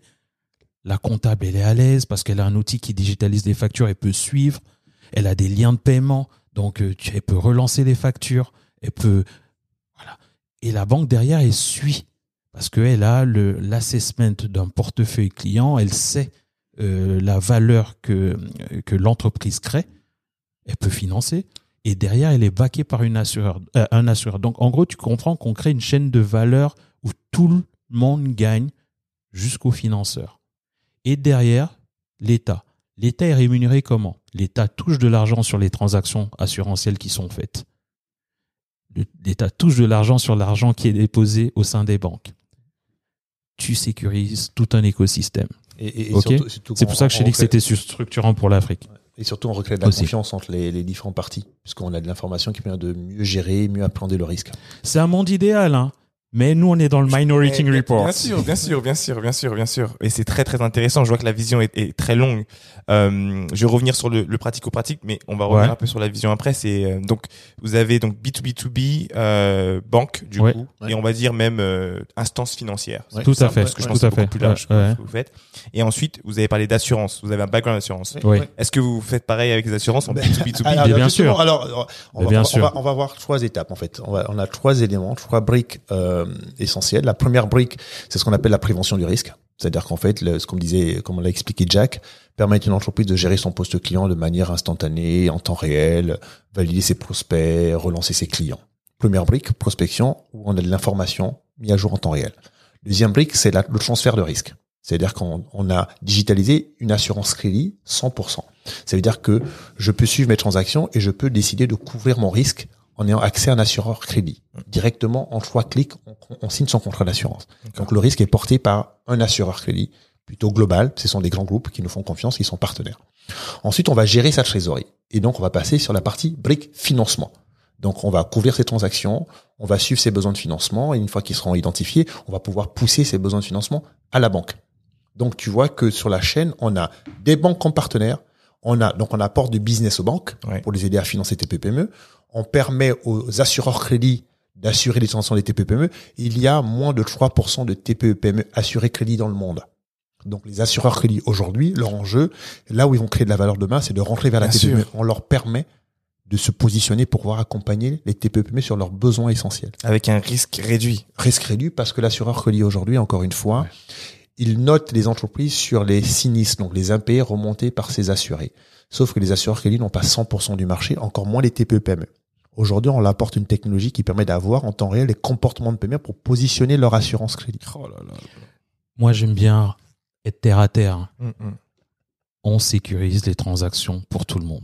Voilà, c'est ça l'idée. Il faut vraiment être terre à terre parce qu'au final, ça a l'air d'une problématique très très technique, mais en fait, c'est voilà, c'est des relations de confiance entre nous tous. Et comme je te dis, revenons à la base. Plus l'information, en plus l'information, elle est là, elle est disponible. Qu'est-ce qu'on en fait? Il faut la valoriser. Et nous, notre métier d'abord, c'est de valoriser de l'information pour réduire cette facture du risque. Ouais. Tu comprends? Et on la réduit à tous les niveaux. Euh, si je comprends bien, vous êtes un gestionnaire de data Tout, et vous analysez les data. En fait. t'as tout compris. T'as tout compris, comme euh, t'as tout compris. comme Bruno Mendes avec X. En fait, il a plein de data que Voilà. les, les gens ne savent pas gérer. Et c'est cette valorisation-là qui sert. Ouais. Et, et- Voilà. et c'est le monde de demain. Aujourd'hui, Ouais. le, le, le, le, D'ailleurs, salut Bruno, hein, c'est salut notre- c'est Bruno, notre c'est notre- notre- notre bro. Salut Bruno, on te salue d'ailleurs parce que c'est bien de, de rappeler ce que tu fais. Ouais. Parce qu'on est sommes dans le même métier, nous sommes dans le même marché de la data. C'est que l'or de demain, c'est la data. On était dans le pétrole, on était dans l'or. Demain, c'est de la data. Et notre métier, c'est ce qu'on disait, parce que vous allez, euh, comme Ouais. on peut, le- on peut, on peut peut-être le penser, on fait plein de choses. Mais en fait, ce qu'on a tendance de dire, c'est que notre premier métier, notre technologie, c'est la collecte, l'analyse, le traitement de données pour L'enrichissement. l'enrichissement de données pour l'appliquer à différentes use cases. Voilà. Et donc, en fait, après, finalement, une fois qu'on a notre technologie d'innovation, tout ce qu'on a défini, c'est les use cases. Use case assurance, use case financement. Et d'ailleurs, tu te posais la question, est-ce que c'est plutôt TPE PME On a évolué depuis quatre ans, puisque maintenant on sait servir les TPE PME sur le risque client, les multinationales grands groupes sur le risque fournisseur, puisqu'on fait du, du, du client risk management, supply chain risk management, on fait cash flow management, real time and financing. Attends, moi, je suis obligé de vous arrêter parce que euh, j'ai j'ai besoin que les gens puissent Ouais. imaginer, imaginer le monde pétrolier, les gens, le monde automobile, toutes ces différentes grosses structures. Et là, je vous parle de celles qui sont facilement imaginables. Ouais. Derrière, il y a plein de structures euh, qui sont dans plus consulting, etc., Oui. qui ont exactement le même le même problème Oui. avec des montants énormes. Oui. Tout à fait. Ça, c'est pour la partie, on va dire, euh, euh, visible de l'iceberg. Voilà, t'as tout compris. Maintenant, le- quand tu descends plus bas, Quand tu descends plus bas, bon, déjà comme on dit, comme l'a bien dit, vous l'avez bien dit, c'est euh, vous- du traitement de données. voilà. Quand tu descends plus bas, on va partir sur le continent comme le continent africain, où là, euh, j'ai l'impression que votre rôle, il, est un- il va être un peu différent. Il va falloir l'adapter. C'est un accompagnement. C'est ça que j'allais dire. Ouais. Et vous allez, vous agissez même, vous allez agir à plusieurs couches. Tout à fait. Parce que, et qui montre jusqu'à l'accompagnement structurel, donc montant jusqu'aux institutions, mais qui descend aussi bas que finalement les transactions C'est pour ça que je dis qu'il faut revenir vraiment au terre à terre. Aujourd'hui, on veut créer juste un état de confiance avec la data. Ouais. C'est ça. C'est que la technologie doit créer de la transparence, de la sécurité et un état de confiance. Ok? Une entreprise française, quand elle va trader avec une entreprise africaine, elle a, elle aura de l'information. Elle a de l'information aujourd'hui parce qu'on a déjà plus de 300 000 entreprises françaises qu'on est capable de scorer sur notre algorithme. Ok? Et vice versa. L'entreprise africaine, quand elle traite avec une entreprise américaine, euh, euh, asiatique ou peu, elle a aussi de l'information pour savoir quand est-ce que cette entreprise va la payer. Donc, tu vois, c'est dans les deux sens. Et le métier, c'est la donnée. Qu'est-ce qu'on fait de cette donnée-là? Comment on la valorise? Et après, on va s'amuser à créer des, des, business cases, des, des use cases. euh, Voilà, il y en a plein et on n'arrête pas. Donc, euh, tu vois. on, a, on, a- on- voilà, on est plutôt euh, prolifique en termes d'idées. Alors, alors, alors euh, je vais en profiter pour parler à notre audience directement et pour leur dire que euh, chacun a sa passion. On peut Ouais. faire plein plein de choses. Explorer le monde de la data, explorer le monde des données et explorer sa façon de se dématérialiser en fait en fonction des use cases, en fait des différents cas euh, de figure. Euh, on parle souvent, on essaie de pousser les gens à, Ouais. à- à- à être super curieux, à regarder. Oui, c'est cool, il y a des marques de vêtements qui sont sympas, la mode c'est bien, la food c'est bien aussi. J'aimerais aussi pousser les jeunes à explorer la data qui peut être aussi excitante, aussi sexy. Et en fait, là, par exemple, on parle de- d'une gestion de données et regardez la robe, le vêtement qu'ils ont mis au-dessus. Oui, Eh, ça, c'est de la, c'est l'habillage. L'habillage, c'est de l'habillage. c'est beau. Nous, on, on disait, hein, on veut rendre sexy les relations commerciales. Tu vois, Et- on et- veut les rendre. euh, Voilà. Et on veut, on, Ouais. on, on veut simplifier un marché que l'on, qui semble compliqué pour les gens. Quand on dit, on parle aux gens, de finance, Oui. euh, c'est compliqué. Non, c'est simple. Mm. C'est simple. Il faut juste prendre le temps de regarder ça différemment et d'appréhender. Tu vois, d'y rentrer. On était, euh, je me rappelle, on a eu, un- on a pris un café à, à Palo Alto. Ouais. euh, avec un avec une boîte de conseil en stratégie, un, le patron d'une boîte, et on lui expliquait ce qu'on faisait. Et on lui disait qu'on était assureur crédit. euh. et donc à un moment donné, ce monsieur s'arrête, un Américain, il nous regarde et dit mais vous n'êtes pas des assureurs les gars. Vous n'êtes pas des assureurs les gars. Vous êtes- Ah, quand, quand t'expliquais ce que vous faites. Ouais. Oui, Ah, on oui, expliquait oui. ce qu'on faisait en disant Mais voilà. déjà, il nous a vu arriver. Il nous a Oui. vu arriver. L'assureur, normalement, c'est costard. Costard, cravate. euh, Il tu nous a- vois. il nous a vu arriver en toute décontraction, super sympa, comme on est là, on passe un bon moment. Il nous dit, les gars, vous êtes vraiment pas des assureurs, les gars. Vous êtes trop sympas pour être des assureurs, les gars. Non, mais vous, et vous, et vous êtes fous. Vous êtes fous, les gars. Parce qu'en fait, on parle d'un sujet tellement sérieux, avec beaucoup de décontraction, Ouais, ouais, de ouais. simplicité, qui se disent, mais non, c'est, enfin, vous êtes trop sympa, c'est, vous arrivez à vulgariser ça. Et nous, c'est ce qu'on force comme message tous les jours pour dire, en fait, il y a des sujets qui semblent être pas, qui semblent être compliqués, mais il faut prendre le temps de le regarder inabordable parce qu'on est au croisement aujourd'hui. Aujourd'hui, il y a une mutation en jeu qu'il faut saisir et que les jeunes doivent saisir. Saisir parce que on a eu la bulle Internet. Ouais. Aujourd'hui, on a la blockchain, on a le Web 3 qui arrive. Il y a plusieurs technologies Le qui tournent- le métaverse ouais, qui, ouais. tournent autour de la data, Mm. essentiellement. Mm. Donc, il faudrait que les gens s'y intéressent aujourd'hui pour prendre la vague au démarrage. Parce que, évidemment, si vous la prenez après, vous êtes au haut de la vague, c'est plus compliqué. Donc, évidemment, il y a plein de domaines intéressants, le sport, la musique, il y a plein de choses. La data, c'est l'ordre de demain. La technologie, c'est l'ordre de demain et vous avez la possibilité de- d'embarquer dans cette dynamique aujourd'hui parce qu'il y a des formations partout. Il y a des MOOC, il y a des choses. Achetez des bouquins. Moi, je passe Ouais, mon on temps, passe notre temps je- à on lire, passe hein. son temps à lire, en fait. Parce qu'en fait, il faut apprendre continuellement parce que ça va super, Super vite. vite. Ouais. Super vite. Et donc, nous, on est dans un truc où on a une l'idée l'idée qu'on avait de, il y a il y a quatre ans à évoluer avec des technologies tous les jours tous les jours on fait des conférences on fait des choses où on, on repense perpétuellement donc les gens doivent s'intéresser aux technologies autour de la data se former et essayer d'appliquer leurs compétences au monde de demain de la data pour se dire aujourd'hui ce que je fais, comment ça s'applique demain, comment ça s'applique la data, comment je peux repenser nos modèles pour faire partie de cette dynamique. Et c'est ce qu'on a fait nous. On part d'un métier d'assurance crédit qui n'a jamais connu l'innovation depuis 100 ans. Depuis 100 ans, les gens refont la même chose tous les jours. On s'est posé, je me suis posé un soir pour dire, avec la technologie, comment on repense ça? Mais tu vois, donc un jour, le mec, il se lève et il m'appelle. Parce que c'est comme ça l'idée en fait, tu vois. On est, on, on est à la base, on est deux, dans deux compagnies concurrentes et euh, au niveau hiérarchique où on est dans ces boîtes-là, il n'y a pas beaucoup de blacks comme nous. Donc, euh, et c'est un petit milieu la- l'assurance crédit. Donc euh, voilà, on se rencontre. Et donc un jour, il, il arrive en me disant bon, ben, tu fais quoi là? Rejoins-moi euh, sur la place du village parce qu'on habite aussi dans le dans, dans, dans, la même ville, dans l'Ouest parisien. Rejoins- Rejoins-moi un peu sur la place du marché. euh, on va prendre une bière. Je dis, ok, j'arrive. On arrive, tu vois, c'est un dimanche tranquille. euh, et il me dit, assieds-toi. Je dis, ok, j'ai une idée là. J'ai mais ok, tu as toujours un pote qui, qui te pitch une idée, euh, tu vois, tu l'apprends, tu l'apprends. Il me dit, non mais pose-toi parce que c'est voilà, j'ai besoin de confronter un peu le truc. Tu me dis ce que t'en penses. Et je vois le mec, il sort le cahier. Il me dit, tiens, t'imagines on fait ça avec l'intelligence artificielle, ça ferait quoi? Ça, ça ferait ça. Et si je rajoute de la blockchain, ça ferait quoi? Et tu vois, il commence à me titiller avec des trucs. Il me dit, j'ai repensé tout le truc. J'ai tout écrit, nana. Et je vois l'illumination dans ses yeux. Tu comprends quelqu'un qui. J'ai ok, ouais, non, c'est pas mal. Mais l'idée, c'était pas de me de m'embarquer dans le projet. C'est voilà, on est entre potes, on se challenge et on, on se dit des, des vérités. Ah non, ça marchera pas, ça, tu pourrais faire ça comme ça. Et voilà, on a passé une heure, une heure et demie comme ça à, à échanger. Et donc, au fil du temps, à chaque fois, chaque semaine, il m'appelle, on se pose des questions, on se, on se parle, jusqu'à ce qu'ils me disent, bon, tu sais quoi? Moi, je me lance, je crée la boîte. Et c'est même pas genre, viens, tu vois, c'est, je pense qu'on pourrait le faire à deux. Mais euh, voilà, moi, à toi de voir. Et toi, tu te dis, comme je te dis, tu as le, le, le- le titillement de l'entrepreneur où tu te dis, bon, quand même, le gars, il a vu la lumière. hein. Moi aussi, je la vois maintenant.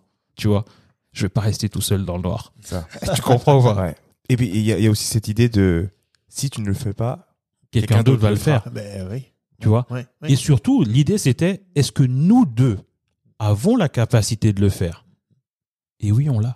Oui, parce qu'on couvre tout. On couvre tout. Tu vois. Et, et- Et si on ne couvre pas, on va aller se former. Et, surtout, c'est c'est- des, ren- rencontres importantes parce que mais souvent nos, nos partenaires, nos invest- investisseurs nous le disent. Hein, monter une entreprise nécessite de trouver le bon partenaire, le bon associé qui apporte de la complémentarité. Ouais. Aujourd'hui, on a fait, on a eu, on a fait un test de personnalité hein, à, Stan- à Stan- Stanford, à Stanford. c'est bien, tout le monde fait ce on, test. a, on a fait un, test de personnalité à Stanford. On était tous les deux dans deux salles différentes. En fait, on fait les tests, etc. Et les profs viennent nous voir, on dit mais en fait, Ils savaient même pas qu'on travaillait ensemble, en fait. vous deux là, vous vous, vous, vous connaissez? Euh, Oui, oui, oui. Oui, mais, Mais vous êtes deux pièces complémentaires. complémentaires complètement. dans le Vous fait- diagramme, vous vous êtes, vraiment euh, yin et yang. yang. Vous êtes fait pour bosser ensemble. Il dit, ben en fait, on bosse ensemble. En fait, on est associés. Tu vois C'est dingue. et, et- et voilà, c'est Vous avez fait quoi comme test? C'est les, les neuf types de personnalité Euh, je m'en rappelle plus comment ça? ça s'appelle. Attends, je vais regarder. Mais, avec euh, des couleurs, des trucs. euh, Et, et en fait, ce que je voulais dire tout à l'heure, c'était que euh, votre solution, du coup, votre votre produit, Oui. c'est c'est un, enfin, c'est une boîte qui a plusieurs produits. Oui. Du coup, ça me fait penser à Alan. Mhm. Mhm. Alan, c'est c'est un bon modèle. C'est en plus, tu regardes les fondateurs, tu, Ouais. tu les croises dans la rue, tu, tu, tu te dis même pas qu'ils sont dans le monde de l'assurance. Ouais. Et je trouve ça hyper intéressant parce que ils ont réussi à montrer au monde euh, Alan et euh, et Payfit aussi. Ouais, ouais. Euh, ils ont réussi à montrer au monde que des institutions qui étaient euh, là posées tranquillement depuis euh, un siècle euh, peuvent être euh, changées, peuvent être attaquées. Et vous, là, ce que vous faites, c'est vous vous, vous attaquez euh, vous attaquez un nouveau euh, une nouvelle verticale, un nouveau problème qui est un problème euh, qui vaut des trilliards parce que vous attaquez au monde de l'entreprise mondiale. Donc vous avez combien de PME dans le monde? C'est juste, c'est pour ça que par rapport à ce que disait Bakang, c'était déjà ce problème-là. Ça peut vous prendre une vie oui, Tout à fait. à, à gérer. Ça peut être et ça peut vous prendre une vie et vous pouvez aller faire l'IPO avec ça. Ah oui, tout à fait. et continuer pendant euh, longtemps parce que quand on regarde euh, des énormes boîtes justement qui, qui font des milliards, certaines sont sur une seule verticale, en tout cas un seul problème, et là vous avez le problème capitaliste par excellence. Oui. Et ça, c'est le truc qui vaut le plus d'argent au Mais- monde. mais en- on nous dit ça, on nous- tous les marchés où on va, nous- tout le monde nous le dit. Oui. Où qu'on aille, en fait, euh, là, on, on rentre de Dubaï, mais c'est le, la- le constat est le même partout et c'est Ouais. trillions de dollars business, en Business, fait. exactement. Mais après, hein, dans un problème, c'est aussi le go-to mar le go-to market. Ok, euh, tu vas pas adresser euh, le, le- ton marché de la même manière dans tous les dans tous les pays, dans tous les continents, dans toutes les régions. Tu vas pas découper ton produit de la même manière. C'est pour ça qu'en fait, nous, notre métier, c'est la data. Après, si ce marché nous dit, ben nous, en fait, c'est pas les transactions euh, euh, inter-entreprises qui nous intéressent, ça peut être tel autre domaine c'est toujours le même mécanisme que tu mets en place. Donc la technologie, elle est là, elle est latente. La donnée, on l'adapte à des business cases, à des problématiques qui peuvent être résolues.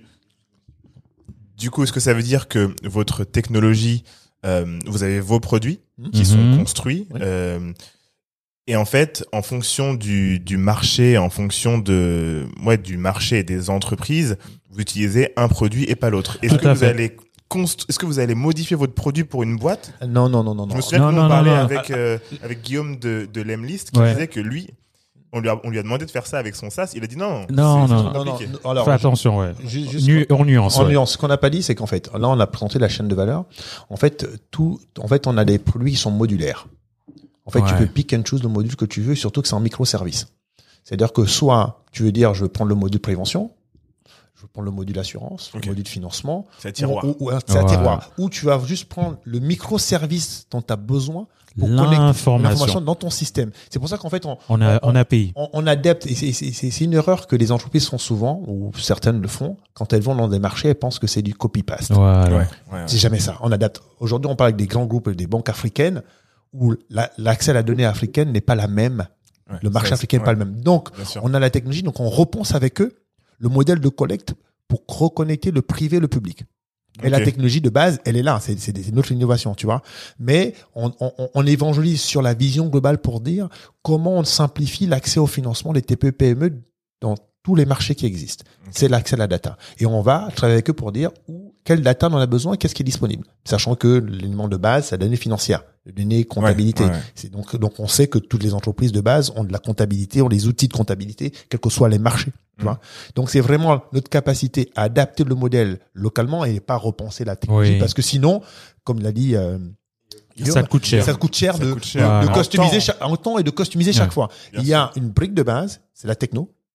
Et après, on adapte des use cases. Et use case, en fait, euh, tu vois, on a commencé par la TPPME. Il y a plusieurs typologies de use case que vous, que vous pré-programmez et en gros, vous faites rentrer dans des cases. Dans Voilà. cases. Et surtout qu'après, si tu fais du UX, en fait. Tu fais Oui, du oui, UX parce qu'en fait, derrière, la techno est la même. Tu as ton backend qui est et, développé. et- et le client le paye, en fait, Et- le UX. Et il le paye, en fait. Oui, Et il le paye, et il le paye plutôt cher.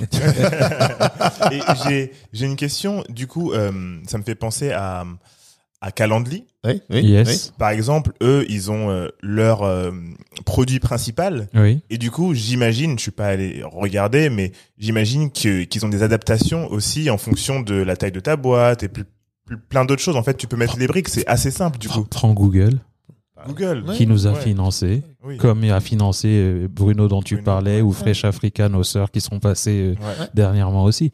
Voilà. C'est des briques. Et la première brique de Google, Google, c'est quoi son métier? Euh, moteur de recherche. La data. Data, ouais. Ouais, tu vois?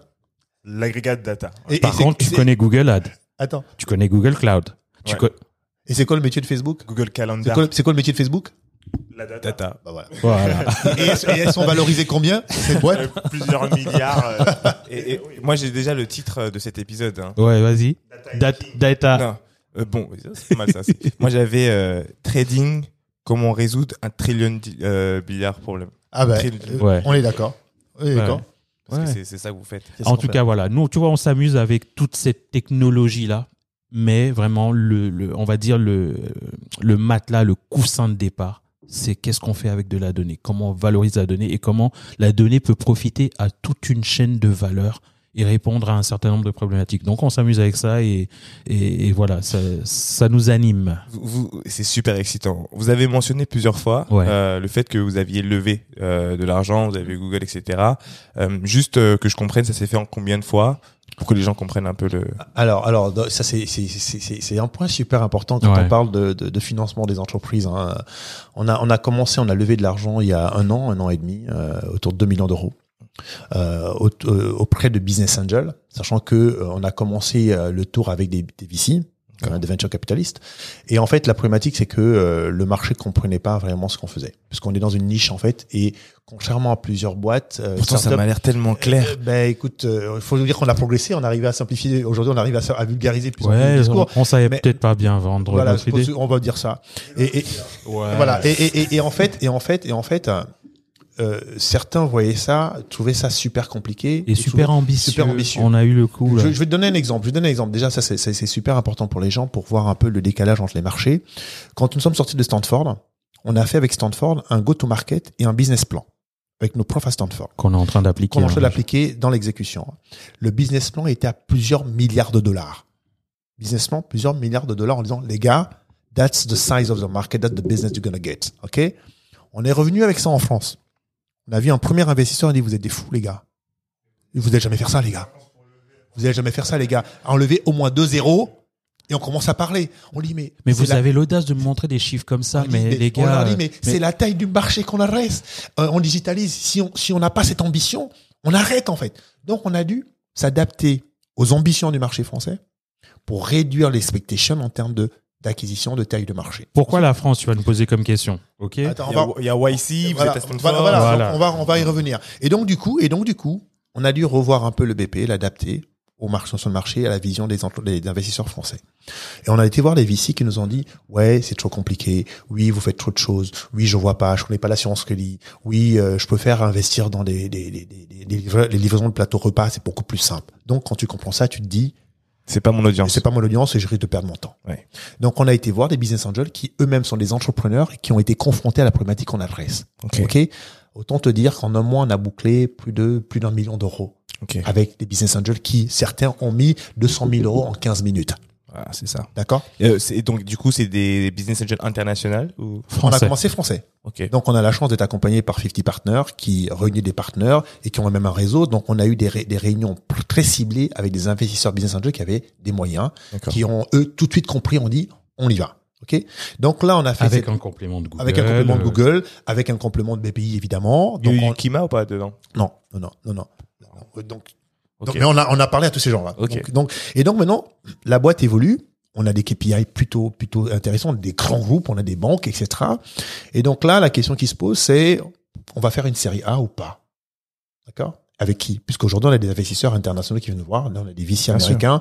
On a, on va pas le diffuser là, mais on a un partenaire avec l'une des plus grosses banques américaines qui nous ouvre son portefeuille d'investisseurs.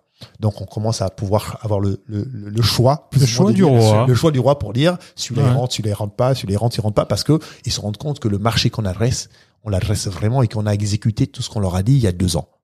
Tu vois? Et c'est surtout ça. hein. C'est vraiment ça où il faut se positionner. C'est que l'ambition est là, la vision est là, le business plan est là, mais est-ce qu'on était capable d'exécuter ce qu'on avait prévu il y a deux, euh, trois ans maintenant, en 2019, avec les profs à Stanford Oui, on le fait. on a, on a, on Et donc on il n'y a pas de voilà, boxes, y a hein. pas de surprise parce qu'on s'était dit dans euh, en sortant de Stanford, il nous faut ça, ça, ça, ça. On l'a eu. Et on l'a même eu plus tôt pré- euh, que prévu. Et on s'est un peu euh, dit, OK, bon, on a atteint nos objectifs, posons-nous, euh, avançons. On a eu quand même un dernier coup de fouet dernièrement. On s'est dit, mais en fait, on peut encore aller deux fois plus vite. Donc, Ouais. pourquoi, pourquoi, pourquoi Allez, lâchons les chevaux et allons encore plus loin. Et donc, c'est là, où- à ce niveau où on en euh, on est. On, on va pas rentrer dans trop les détails, mais l'idée, c'est vraiment de vous faire comprendre que vision, risque, euh, risque mesuré, action, action, action. Moi, c'est vraiment ce point-là que je veux euh, mettre à euh, lever à tes auditeurs en leur disant, les gars, n'ayez pas peur, allez-y, amusez-vous. Et et surtout un retour d'expérience, c'est que quand on, on vous explique ça, c'est la capacité d'être lucide, de Ouais. prendre des décisions très rapidement quand on se rend compte que ça marche ça pas. marche pas, ça part dans la bonne, la bonne direction. Ça veut dire que très rapidement, en parlant avec ces investisseurs, on s'est rendu compte que C'était pas bien. ça allait pas, Ouais. ça allait, ça allait pas le faire Ouais. et on allait perdre du temps. Ok? Et donc on a eu, on a l'agilité de changer très rapidement de scope pour aller au plan. On a toujours un plan A, B, C. Il faut toujours avoir un plan A, B, C. Et donc chaque fois, on exécute, on a toujours une longueur d'avance. Par exemple, aujourd'hui, on se parle là, on a déjà quelque chose de prévu. Donc on est toujours en avance par rapport au marché, qui fait que il y a un an, deux ans, quand quelqu'un, les gens allaient voir notre site, ils nous disaient, ouais, mais Céline, vous faites juste la notation des entreprises, hein. vous faites juste l'assurance. On dit, that's it, ok, that's it.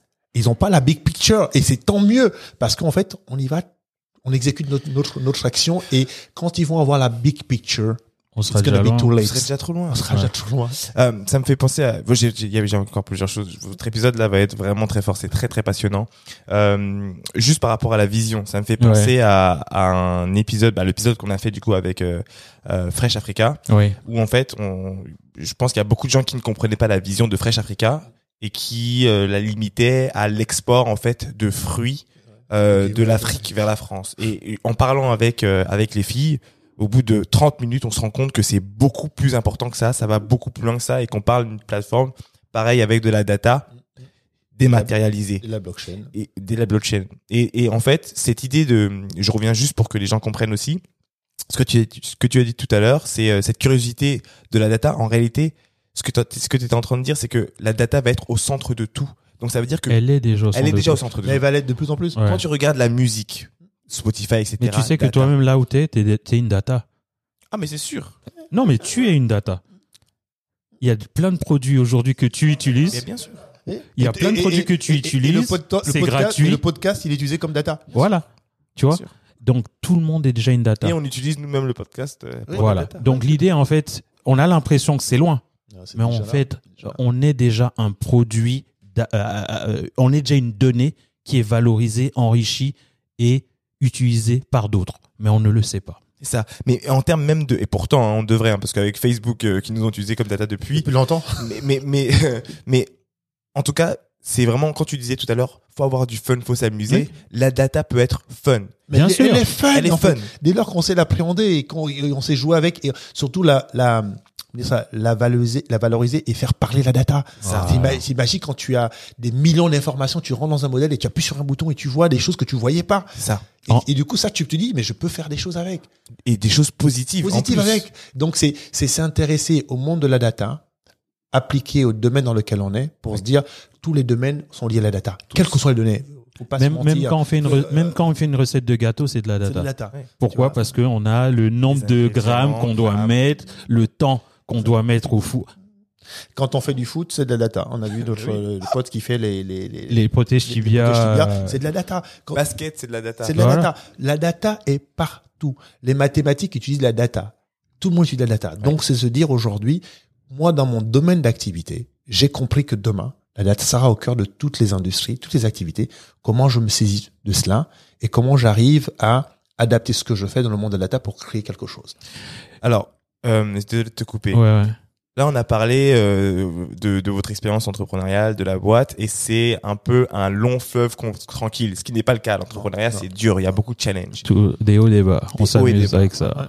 Parlez-nous de, de quelques-uns de, de- des gros bas qui vous ont fait. euh, Mais les gros bas, c'est quand tu parles d'une levée de fonds et tu vas voir un parterre de VC et qui comprennent pas ce que tu as à faire et que tu sais qu'en termes de trésorerie, il te reste plus que 6, 7 mois, euh, 4 mois à tenir. Hmm. Qu'est-ce que tu fais Qu'est-ce que tu fais Voilà. Et donc, c'est ce que Jean-Zédek te disait. Il faut tout de suite qu'on se dise, OK, là, plan B. On n'attend pas. Plan C. Pendant que toi, tu commences à attaquer le plan A, l'autre est déjà sur le plan B en train de le mettre en place, de le structurer. Donc, ça veut dire que le plan A ne fonctionne pas, bah, une passe. Et donc, est-ce que c'est, euh, par exemple, euh, parce qu'on a été dans cette situation Ouais, ouais. pour être euh, complètement transparent, et euh, quand t'as ton ton ton ton cash qui commence à être vraiment burn, burn, Ouais, burn, t'as t'as plus d'argent, euh, t'as deux choix. Ou bien tu continues à aller chercher, ça peut être compliqué, ou bien tu trouves une stratégie qui fait que bah, Mais finalement, c'est ça, mais, mais c'est Oui, ça, mais- c'est mais- ça l'idée. c'est ça Est-ce que c'est là où vous êtes arrivé au B2B2B Mais, ah, en fait, en fait, Non. non, non, C'était non, non, déjà- non, non, Ouais, non, c'était déjà prévu. C'était déjà prévu, mais, mais l'idée, c'est de se dire, en fait, euh, il faut, alors, je pense que s'il y a une, s'il y a quelque chose que j'ai appris depuis quatre ans et qui était déjà là, c'est un entrepreneur doit avoir la capacité d'anticiper le worst case. Ouais. Toujours anticiper les worst case et le worst case en ayant des plans B. OK? Et depuis quatre ans, nous sommes passés par cette étape de, comme toutes les startups, sûr. fonds, qui est vraiment la traversée du désert, Ouais. en fait. Hein, où on a été confronté à tout, ce- tout, les- tout ce que tu peux imaginer. Et heureusement qu'on a toujours eu des plans B en se disant, si ça, ça marche pas, on va faire ça, et si ça marche pas, on fait ça. On a toujours trois plans. On a toujours trois plans. Et ces trois plans, on les fait évoluer en parallèle pour, avoir la capacité de switcher sinon on serait mort dans le film dix fois. Et même aujourd'hui, en fait, il y a encore quelques mois, on, on, on, se disait, bon, on va faire une série A. ok? On a, on a avec, des partenaires, on a, on a, on a listé cinq VC globaux qu'on avait identifiés, tu vois. On a été les voir. On a, euh, je veux dire, quand on regarde notre BP, on regarde notre truc, on a des KPI, c'est juste monstrueux, tu vois. Et on a eu des retours et on a, on s'est vite assis en disant, oh là là là là là là là là. On est dans la période où les valeurs technologiques sont toutes chutées. Tout le monde a Tout le peur. monde a peur, les conditions sont pas, pas bonnes. On va pas y aller là avec ça, en fait. Qu'est-ce qu'on a fait? On dit plan B, on va aller voir nos investisseurs historiques. Pour dire, les gars, on va pas lever de l'argent, on a besoin de gagner du temps. Et donc, on a closé avec nos investisseurs près d'un million d'euros en même pas deux semaines. Tu vois? Et encore pareil, là, on se dit, OK, on voit le temps comment ça avance, on a des, on a des, des milestones qui sont en train de traverser. On est déjà, on a déjà une autre stratégie qui est en cours où on se dit, OK, what's next? Comment on fait en janvier pour ne pas avoir ce position, être dans la même position, la même position avec des VC pour pouvoir se financer nous-mêmes. Nous-mêmes. Tu vois? C'est-à-dire qu'on est déjà en train de mettre en place une stratégie d'autofinancement parce qu'on a compris. Parce qu'en fait, si t'as pas de cash, t'as beau avoir les meilleures idées. La- le cash, c'est la vie. Mais il y a aussi un truc, hein, c'est que aujourd'hui, le VC, ça, ça doit être quoi son rôle? Ok? Ça doit être de pousser une idée. Et un VC est, censé perdre de l'argent. Il va positionner de l'argent sur 10, euh, 10, 10 entreprises. Il y en a peut-être une qui va lui permettre de faire euh, son retour sur investissement et pour couvrir les 9 pertes. Ok? Et tu remarques que généralement, les VC euh, européens ou plutôt même français sont risque adverse. C'est-à-dire, en gros, ils préfèrent avoir une relation moutonnière. Ah, qui d'autre a investi chez toi? Tu comprends? Donc, quand tu es sur un marché de... Nous, c'est une innovation, finalement, on, essaie de... C'est une rupture qu'on essaie de créer dans, euh, dans les habitudes de, euh, des chefs d'entreprise, dans les habitudes des banques, de repenser leur modèle, leur modèle d'acquisition client, leur modèle de rétention client. Donc, c'est une stratégie sur le long terme. Et on l'a appris à Stanford. Dans une innovation euh, financière, tu as, tu as ce qu'on appelle la G-curve. On met de l'argent et tu vas passer trois ans, deux ans à perdre de l'argent. Donc tu seras en dessous, de toute façon, de ta, de ta courbe de croissance normale. Mais une fois qu'elle est adoptée, tu vas exploser très très rapidement. OK? Et donc là, c'est là où on est aujourd'hui, où on s'est dit, OK, on- ça fait trois ans, on perd, perd de l'argent, on transpire, on a peur, Normal. on a des échecs, on monte, on, on monte, on descend. Mais on est déjà à ce point d'inflexion là où on se dit, OK, plan B, on va pas aller chercher de l'argent, on va s'autofinancer nous-mêmes pour pouvoir éclore. et- et juste pour compléter dans la question, parce qu'il faut donner un peu des, Ouais. des, des, des- éléments, des exemples concrets à ceux qui nous écoutent. hein. Euh, nous, on a, on a eu dans plusieurs cas où, euh, évidemment, vous l'avez compris, on discute avec des grands groupes.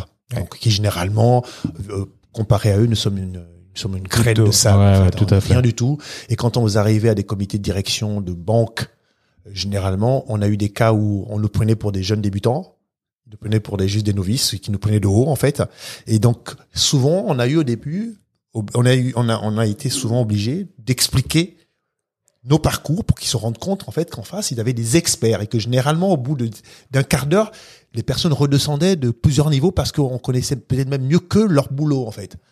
Donc c'est aussi euh, dans, cette, dans ce parcours, on va évangéliser des, des, des, des grands groupes. C'est la crédibilité qu'on a par rapport à notre expertise, parce qu'en fait, vous allez vous regardez dans le marché, hein, il est très difficile d'avoir des, des fintech ou des assurtech B2B. Généralement, il y a plein de boîtes qui font des des assurtech B2C parce Ouais. qu'il y a une expérience personnelle. Tout à fait, c'est plus facile. C'est plus facile. Mais monter un business B2B sur toute la chaîne de valeur, comme on le fait, il faut avoir les reins solides pour pouvoir se crédibiliser vis-à-vis des acteurs. Donc, Et être nous, on a- confronté à tous ces acteurs-là. et donc, nous, on a eu, moi, j'ai eu une banque. J'étais avec mon directrice commerciale à, à un rendez-vous avec une banque où il y avait, euh, il y avait 10, 10 personnes autour de la table. D'accord? 10 personnes de tous les métiers de la banque. Et donc là, il me pose la question en me disant, mais attendez, euh, vous êtes que deux? Ils sont où les autres? Et j'aurais dit, vous inquiétez pas. Normalement, on est capable de gérer Oh là toutes les interactions. Et au bout de la fin de la réunion, je leur pose toujours la question de dire, bon, alors, comment ça s'est passé, qu'est-ce qu'ils ont pensé? Mais ils étaient hallucinés parce que nos parcours font qu'on peut parler de tous les sujets, on n'a pas besoin d'avoir 10 personnes. On est capable de parler techno, parler euh, stratégie, parler euh, euh, implémentation. Et donc, c'est donc c'est aussi ça, c'est ce retour d'expérience de comment on se crédibilise sur un marché, comment on arrive à créer de la confiance pour que le partenaire se dise bah, bah, écoute les mecs ils savent de quoi ils parlent on va bosser avec eux donc ça fait aussi partie de de- du retour d'expérience de quand on monte une boîte Du coup, j'ai encore cette même question, euh, et je pense qu'elle est aussi parce que j'ai beaucoup de gens autour de moi. Euh, pourquoi pas euh, Est-ce que du coup vous avez tenté les États-Unis ou pas du tout? Ça, c'est une bonne question. C'est, c'est une très, très bonne question. Et on est en plein, on sommes en plein, en on va dire, plus ou moins en plein dedans, on va dire. Ça fait partie des choses qu'on va pouvoir décaler. hein. Oui. Alors, je vais, alors. toute petite- façon, on va tout Oui, décaler. petite histoire. Petite histoire, juste on rappelle. hein. Quand on finit Stanford, Hmm. le constat qui est fait par les profs de Stanford, c'est de dire, les gars, vous devez le faire right now, ici aux États-Unis, n'allez pas en Europe. Pareil. Ça ira beaucoup plus vite ici qu'en Europe. Ouais. D'accord? Et donc, ils ont commencé à nous mettre, de faire des intros pour qu'on s'installe aux États-Unis. Ouais. Bon. Sauf que tu apprends, tu as, tu sais, pour t'installer aux États-Unis, quand tu es entrepreneur, il faut minimum par an 100 000 dollars par associé. Oui, c'est vrai. Il faut avoir un peu de cash. Donc, on s'est dit, OK, ce qu'on va faire, c'est qu'on va repartir en France. Parce qu'en France, on a tout notre réseau. On Ouais. connaît du monde. On va aller tester le marché français pour essayer de tester tout ce qu'on a pensé pour voir comment on arrive à avoir une adoption en France. Et En ayant- aligner tous nos objectifs. Et donc, on s'est dit, en partant de- des États-Unis, de San Francisco, on s'est dit, on va revenir aux États-Unis, mais il nous faut deux choses, trois choses. Chose, ouais. Il nous faut un assureur crédit comme partenaire, une grande banque. Ce que vous avez. La grande banque c'est pour- aussi. C'est pour ça, en fait. La grande Donc, banque donc, on a- américaine on a, aussi. on a mis, on a mis des, des, des KPI pour dire. On s'est mis des, on s'est mis des, des, des jalons, des des jalons en disant, ouais, tout il nous faut ces éléments-là pour venir aux États-Unis. Donc, on a fait depuis trois ans, on a testé le marché français, on bosse là avec des gens, et aujourd'hui, on a atteint tous nos objectifs pour rentrer aux États-Unis. On a une grande banque américaine, un grand assureur américain, on a un grand financeur, et on a un partenaire de distribution. Et, et, et on a Google quand même. En, Et on a en- en Google qui nous dit, dites-nous qui vous voulez voir. Où est-ce que vous voulez aller On vous ouvre les portes. Donc tu vois, là tout est réuni aujourd'hui pour avoir ce plan B à partir de 2023 vers euh, d'autres marchés qui sont pas les marchés euh, euh, qu'on a testés euh, préalablement. Et, et que surtout, et surtout, le retour d'expérience qu'on fait aussi, c'est que le marché français est assez long. Il est assez, il est assez suiveur, il est assez follower. C'est pas des early Bien adopters. sûr. Surtout dans une technologie comme la nôtre. Et on voit qu'il y a des marchés qui vont beaucoup plus vite et qui viennent nous solliciter. Bien Tu sûr. vois? Et donc c'est pour ça qu'aujourd'hui, on, s'est- on, on disait encore hier, on était, on rentrait de, de Lille, on se disait, la France, ça va prendre du temps en fait. On est déjà, ça prend du temps, donc il va falloir qu'on ouvre et qu'on aille sur ces marchés qui nous appellent et qui nous disent, nous, on fait des lois et on veut appliquer vos technologies demain. Tu vois? Sincèrement, eh, les gars, moi j'ai pas grand chose à vous dire, mais pour moi vous êtes obligés. C'est-à-dire que On quand est tu obligé. regardes juste le système des banques et que tu vois qu'une boîte comme Revolut a décidé de, oh, il y a la France, non, d'abord je vais aux États-Unis et je ramène. Et quand tu vois que, euh, désolé de te, Ouais, couper, tout à fait. que euh, dès qu'il s'agit de ce genre de système, euh, j'aurais pas le dire, mais euh, quand on s'agit de système, les grands groupes bancaires français au top copient directement et n'attendent que le go. Quand tu vois que, excuse-moi, Ouais, des ouais. institutions, c'est-à-dire les banques sont françaises, attendent leur go de leur siège ou de leur pré-siège américain, tu sais que faut attendre. Et la dernière chose, c'est que aujourd'hui, il y a quand même pas mal de boîtes euh, françaises qui ont euh, levé aux, aux États-Unis et qui peuvent mettre quand même en rapport. euh, J'en connais quelques-uns aussi. Après, si vous êtes bien avancé, c'est tant mieux. Mais euh, tu vois, qui peuvent vous mettre en rapport. Tu vois. euh, Non, mais de toute façon, aujourd'hui, c'est ce qu'on. Aujourd'hui, comme on disait, nous, on venait ici, Que on savait qu'on avait. rapport, mettre en relation. Voilà, euh, nous, on savait qu'on avait trois ans pour tester notre marché, trois ans pour faire nos preuves, trois, trois ans pour euh, valider une certaine courbe d'adoption, trois ans pour tester un certain un business model. C'est fait. Et, maintenant, et maintenant, maintenant, on se base sur ces, ces retours d'expérience pour pouvoir aller exploser d'autres marchés. Et surtout, en fait, comparément, et ça, c'est vraiment important. hein. Ouais. Si on compare aujourd'hui, on compare des, des, des startups françaises qui disent plus ou moins qu'elles font la même chose que nous à certains, certains, à certaines échelles ou sur certaines briques de la chaîne de valeur. Nous, on a des multinationales mondiales qui signent des partenariats avec nous pour intégrer notre solution dans leur chaîne de valeur aux États-Unis, en Afrique, dans les Émirats, partout. On est vraiment une boîte globale Ce qui fait que d'ailleurs, nos collaborateurs, aujourd'hui, la langue de travail, c'est l'anglais chez nous. Donc, parce que dès le from scratch, on sait que notre marché est global et donc il faut intégrer des ressources sont capables de nous accompagner sur notre, sur, par rapport à nos ambitions.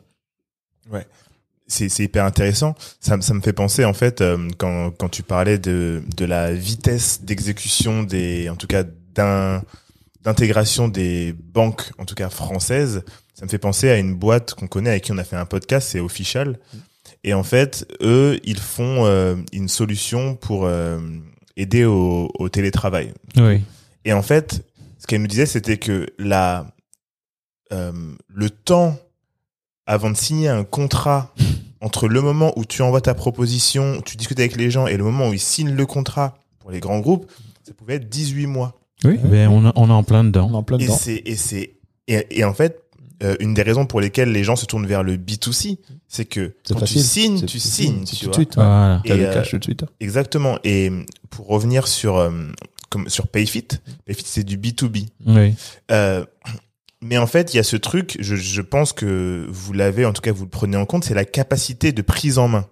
À quel point c'est facile à prendre en main, c'est ce qui a fait que nous, on est passé du groupe Deloitte euh, in extenso, avec, notre, avec notre, notre première boîte, à Payfit, en un jour. Bien sûr. Bah Et, après, en fait, on a téléphoné à notre conseiller hein, qui Ouais. s'occupe de notre boîte et on lui a dit qu'on voulait bah, quitter. Il nous a dit euh, ah vous allez où chez Payfit comme tout le monde? et en fait, il était conscient, t'es conscient de. Oui. Et puis en fait, ils sont en train de dire, bah nous, ils sont en train de nous rincer. Ouais. Ils sont en train de, de, de prendre tout le monde parce qu'en fait, la prise en main est tellement simple. Et en fait, le fait de donner le pouvoir aux employés, c'était aussi en fait, euh, bah moi en tant que CEO, parce que c'était moi le CEO, c'était, euh, j'avais pas à remplir les trucs pour eux. C'était voilà, tu as le lien, tu remplis. Est-ce que euh, vous, je suis pas allé voir la solution comme c'est du B2B, est-ce que vous avez facilité, rendu l'UX hyper Tout à fait. Et c'est ça l'idée en fait. hein. C'est ça l'idée. C'est ce qu'on t'a dit qu'on part d'un- d'une problématique qui est globale.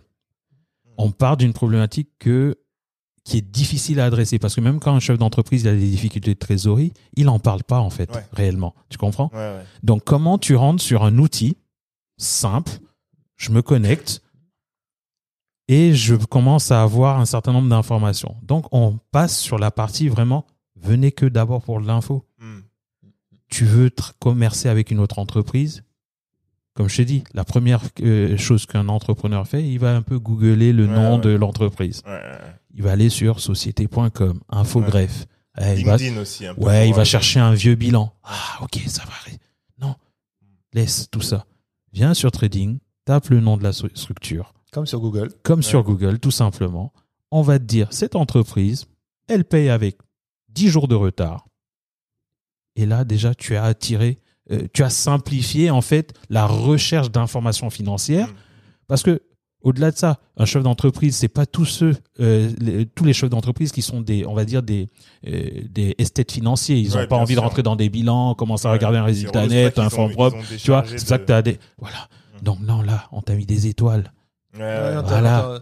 En fait, Trois euh, étoiles, il paye avec moins de 15 jours. Oui, donc, De- donc, tu comprends? On- Le UX fait partie du jeu. La data est cachée, l'algorithme La- est caché. la prise tout- en main, voilà, la tout est, voilà, est- c'est ça l'idée. Ça me fait penser à un truc, tu vois, on est dans, on est dans une ère de, de responsabilisation et surtout de notation. Et quand tu regardes les Uber, etc., Bien sûr. tu as le chauffeur qui est noté, Oui. mais aussi euh, la personne Tout à qui fait. commande qui est notée. Ouais. En Chine, tu as ça très très fait. fort avec WeChat.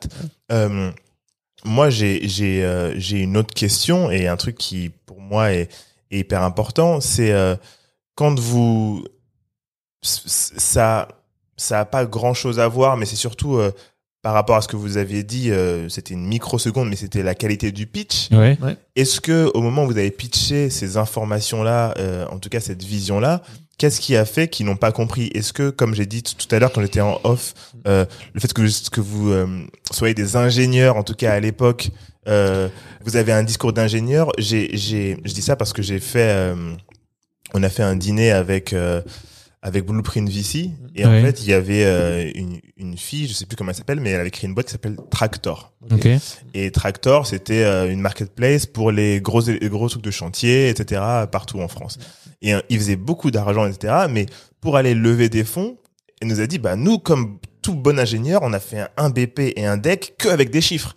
Et on leur a dit, bah, bah, et en fait, le mec, au début, l'investisseur, il a vu ça, il a dit, bah, non, vendez-moi une histoire. Voilà, et tu à vois- vendre une histoire. Et, et au départ, en fait, c'est ça. Au départ, t'as deux gars, vous avez passé 15 années dans des grands groupes d'assurance. Euh, Vous venez avec la vision du grand groupe. tu viens avec la vision du grand groupe, tu viens à parler à des gens qui ne comprennent pas les mots que tu utilises. Oui. Quand tu vas lui parler de quotité, quotité garantie, délai d'indemnisation, délai de rétro... Le mec, il va te regarder avec des grands yeux comme Alors ça. que s'il a une boîte, normalement, il doit comprendre. Et que généralement, quand tu rencontres le VC la première fois, c'est le junior analyste en fait que tu as en face de toi. Ouais. Ouais, il est beau, il, travaille chez un VC, Ouais, ouais, il est en basket et, et chaussettes, euh, basket blanche.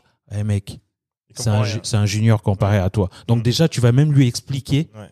sa position, ce qu'il a à faire là. Tu comprends Mm, mm. Et c'est lui qui est censé défendre ton, Ton dossier dossier. auprès d'un board d'investisseurs dans un VC. Et c'est déjà, il Ça comprend- va pas déjà, aller loin. Déjà, lui, comprends déjà, pas. lui, il Ouais. comprend pas. Voilà. Donc déjà, ça, c'est une base. Bien entendu, on a aussi notre part de, de, de, euh, de problématiques. C'est de essayer de redémocratiser, d'évangéliser. Pour évangéliser, il faut vraiment employer des termes que tout le monde utilise et que tout le monde va que surtout, comprendre. il faut Et c'est notre- raconter une histoire qui fait que eux vont se sentir, en fait, vont pouvoir Être se- accroché. être approchés et puis surtout se sentir euh, concernés. C'est ça qui est Voilà. important. Et donc c'est ça. Et je pense qu'aujourd'hui tu as vu qu'on a essayé de Ah oui, de, voilà, de concerner tout le monde, Ah oui. de démocratiser le, propos, de voilà. Et c'est là où on a appris aussi Mm. s- entre il y a quatre ans et aujourd'hui, bien entendu, parce qu'on n'a pas à faire des spécialistes tout le temps. Juste sur l'histoire, en fait. Hein. Je pense que euh, selon la maturité de l'entreprise et le stage de l'entreprise, ce que doit rechercher l'investisseur n'est pas le même. Ouais. C'est-à-dire que par exemple, quand tu lèves du seed, tu arrives avec un marché, une équipe, Ouais. une vision. Ouais. Donc nous, on est arrivé avec l'expertise de plus de 15 ans dans les groupes d'assurance déjà internationaux. trop. Donc, Ouais, donc c'était déjà, trop. déjà avec le background qu'on a, Ouais. pour dire on, on a une équipe solide, d'accord, complémentaire sur la partie, on a le marché qui est énorme Mm. et on a une innovation, d'accord? Et puis bon, on a passé des années quand même comme commerciaux, Mm. on sait un peu vendre des histoires. Donc malgré ça, tu es quand même bloqué à à la thèse d'investissement du VC, Du VC, et, bien de- sûr. et, et, et, et- et des cases dans lesquelles d'habitude mettre de l'argent. Ouais. Donc, Et tu as, deux pèlerins qui te disent ils vont révolutionner le marché Ouais. global de l'assurance crédit, du financement. Euh, ils ont passé 15 ans, les mecs ils nous regardent en disant euh, non. Surtout que, surtout que, euh, il y a aussi des VC qui sont franco-français. Ils vont te dire, tu fais en France, mais tu restes en France. Ne va pas à l'étranger. On, a, on a eu ça complètement. Il y a, il y a, il y a, il y a, il y a, il y a, il y a- il y a certains qui nous ont dit, d'ailleurs, il y a certains qui nous ont dit, euh, mais hey, laissez les États-Unis, laissez les, la, faites d'abord la France. Mais il y a déjà la France, non? Mais, mais- et, et c'est là où c'est là où vraiment je je me dis non mais de toute façon enfin clairement le le, le succès il est là-bas. Il pa- Et il passe par il les- passe par là-bas, par il passe par les Émirats, Ouais, ouais. il passe par par tout ça parce que ça ça va faire une, une grande différence. Je suis quand même surpris, je dois le dire, euh, les VC me surprendront toujours parce que euh, pour des gens qui euh, justement doivent calculer le risque euh, quand on prépare un service qui, qui justement baisse le risque, euh, je me dis c'est c'est dommage. C'est c'est dommage. Et c'est- pour ça que tous les investisseurs n'ont pas, n'ont pas investi dans Airbnb, dans Google, dans Facebook, parce que ils passent à côté d'opportunités. Parce que, en fait, tu sais, je pense aussi, et je pense que c'est un vrai problème pour, euh, je le dis comme ça, c'est mon retour d'expérience des visites, c'est que très peu d'entre eux ont de la vision. Très peu. Comme disait Jack, c'est très moutonnier. Ça veut dire qu'en fait, comment le VC arrive à se projeter avec la startup sur ce que on est en train de construire. Pour se dire, cette boîte-là, je vois le marché, je vois ce que ces deux gars vont faire, je vais être dedans. C'est plutôt de dire qui a mis dedans. J'appelle mon petit copain ce qu'il a mis. Donc finalement, il crée pas de valeur plus que ça, puisque d'ailleurs on regarde, hein, je veux pas critiquer. C'est des stats. Hein. C'est- les, stats, le nombre de licornes qu'on a en France par rapport au nombre de startups qui émergent. Il y a beaucoup d'entre- comme beaucoup de startups comme nous qui sont qui qui ont pas eu d'investissement, même si elles avaient des idées brillantes, parce que les investisseurs n'ont pas cru en leur vision et n'ont pas pris le risque. Et j'ai dit ça un jour à un investisseur, je dis mais en fait vous, investissez comme si comme si vous mettiez de l'argent dans un livret A. En fait. Ouais.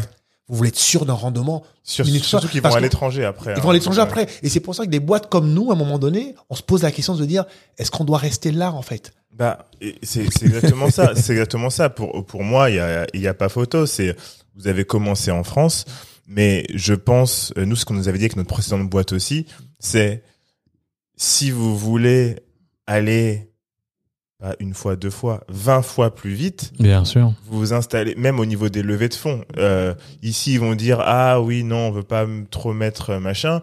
Enfin, vous allez lever 30 millions. euh, Sachant que, sachant que voilà, aujourd'hui dans le monde de start-up, on parle tout le temps de levée de fonds, levée de fonds, levée de fonds, mais c'est pas c'est pas une fin en soi finalement. Ok, Euh, comme on dit, on peut être sur des marchés qui sont des marchés super porteurs. L'objectif pour nous, c'est déjà la courbe d'adoption de la technologie qui va permettre finalement de sortir de cette G curve le plus Rapidement. possible. La levée de fonds, c'est bien, c'est la mode. Ouais, j'ai levé 3 millions d'euros, j'ai levé 100 millions d'euros. C'est super bien, ça permet d'aller beaucoup plus vite parce qu'on a des moyens, on a du renouer. Mais à un moment, euh, pour nous, c'est peut-être pas une fin en soi aussi. Il faut aussi le regarder avec le fait que quand tu euh, fais une levée de fonds, tu ouvres finalement ton book, ton capital, ton equity, ton ta captable à un- une personne externe qui peut finalement même euh, t'imposer certaines choses. Donc des fois, en tant qu'entrepreneur, tu te dis bon, est-ce que j'ai envie de d'ouvrir ou je veux arriver au moment où je choisis vers qui j'ouvre? C'est peut-être ça aussi. C'est ça que j'allais dire, parce que Ouais. j'allais dire, bon, après, de toute façon, il y a un truc, comme vous l'avez dit tout à l'heure, hein, la facture du regret. Donc, il n'y a pas de regret. À Ah oui, oui, non. vous avancez, il n'y a pas de regret. Never. J'espère, nous espérons que euh, le prochain move, c'est de lever euh, aux États-Unis suffisamment. Ou ailleurs. Ou Ou ailleurs, ou ouais. ailleurs, surtout. euh, Ou ailleurs, ou ailleurs, ou ailleurs. on se comprend, on se comprend. On se comprend. Ou ailleurs. On se comprend. Voilà, ok. Euh, euh, et du coup, en fait, quand la valorisation va exploser, bah, des fois, vous dites, vous- je sais que c'est obligé Ouais. de autant dire, Putain, genre, tu vois. Ouais, ouais, ouais. Mais d'un autre côté, ce qui est fait est fait. Mais ce qui est intéressant, en tout cas, Ouais. c'est que pour les gens qui nous écoutent, et c'est vrai qu'on le dit nous assez souvent, c'est que on veut pas, on n'est pas du genre à dire voilà, on veut pousser, euh, comment dire, les, les, les les cerveaux français euh, À s'exporter, ouais. à s'exporter. Le problème en fait, c'est que euh, il est des fois, surtout pour ce qui est de la technologie, plus simple Ouais. en fait de s'exporter. Et il y a plein de façons de le faire. Vous, vous avez des familles qui sont ici, etc. Bon, tu montes ton, ton truc euh, au Delaware, tu fais tes allers-retours au début, Ouais, jusqu'à ce que ce soit formé. Mais en fait, c'est un desservice, j'irais même, à l'écosystème français. Vaut mieux avoir une boîte française qui réussit aux États-Unis, des États-Unis, et on peut, euh, les Français tireront, trouveront un moyen d'aller tirer le, le col et dire que c'est les Français qui ont créé ce truc-là. Mais au moins, on continue comme ça à, à créer du tissu. Ouais. Un Spotify, je suis désolé, n'aurait jamais pu euh, Et euh, avoir sûr. le succès qu'il a en France. Et c'est pour ça qu'on a Deezer. Deezer, c'est très bien ce qu'ils ont fait, mais je pense qu'ils se rendent compte qu'ils auraient dû partir plus tôt. Bien sûr. Dailymotion, on était avant YouTube. Ouais, ouais, Mais ouais, pareil, ouais, ouais. il y a juste, ce- il y a ce truc-là qui malheureusement, euh, il faut aller là où ça se passe. Mais quand on Et- continue, à- oui. et c'est ça le problème. C'est-à-dire qu'en fait, je pense que les startups françaises ont beaucoup d'idées, il y a de belles innovations, il y a, des- il y a des, des compétences techniques énormes, sauf qu'on n'a pas les moyens pour pouvoir faire exploser des géants. Aujourd'hui, en Europe, il y a un leadership mondial qui est en train de se définir avec le Web 3, avec la blockchain, avec l'intelligence artificielle, où en fait, les États doivent financer des startups locales pour créer des géants de demain. Donc, quand on a nous, on leur dit, on leur dit, mais nous sommes une boîte française. Nous sommes les seuls à faire ce que l'on fait. Quand on parle aux grandes banques américaines, elles ont les yeux écarquillés pour dire, what the fuck?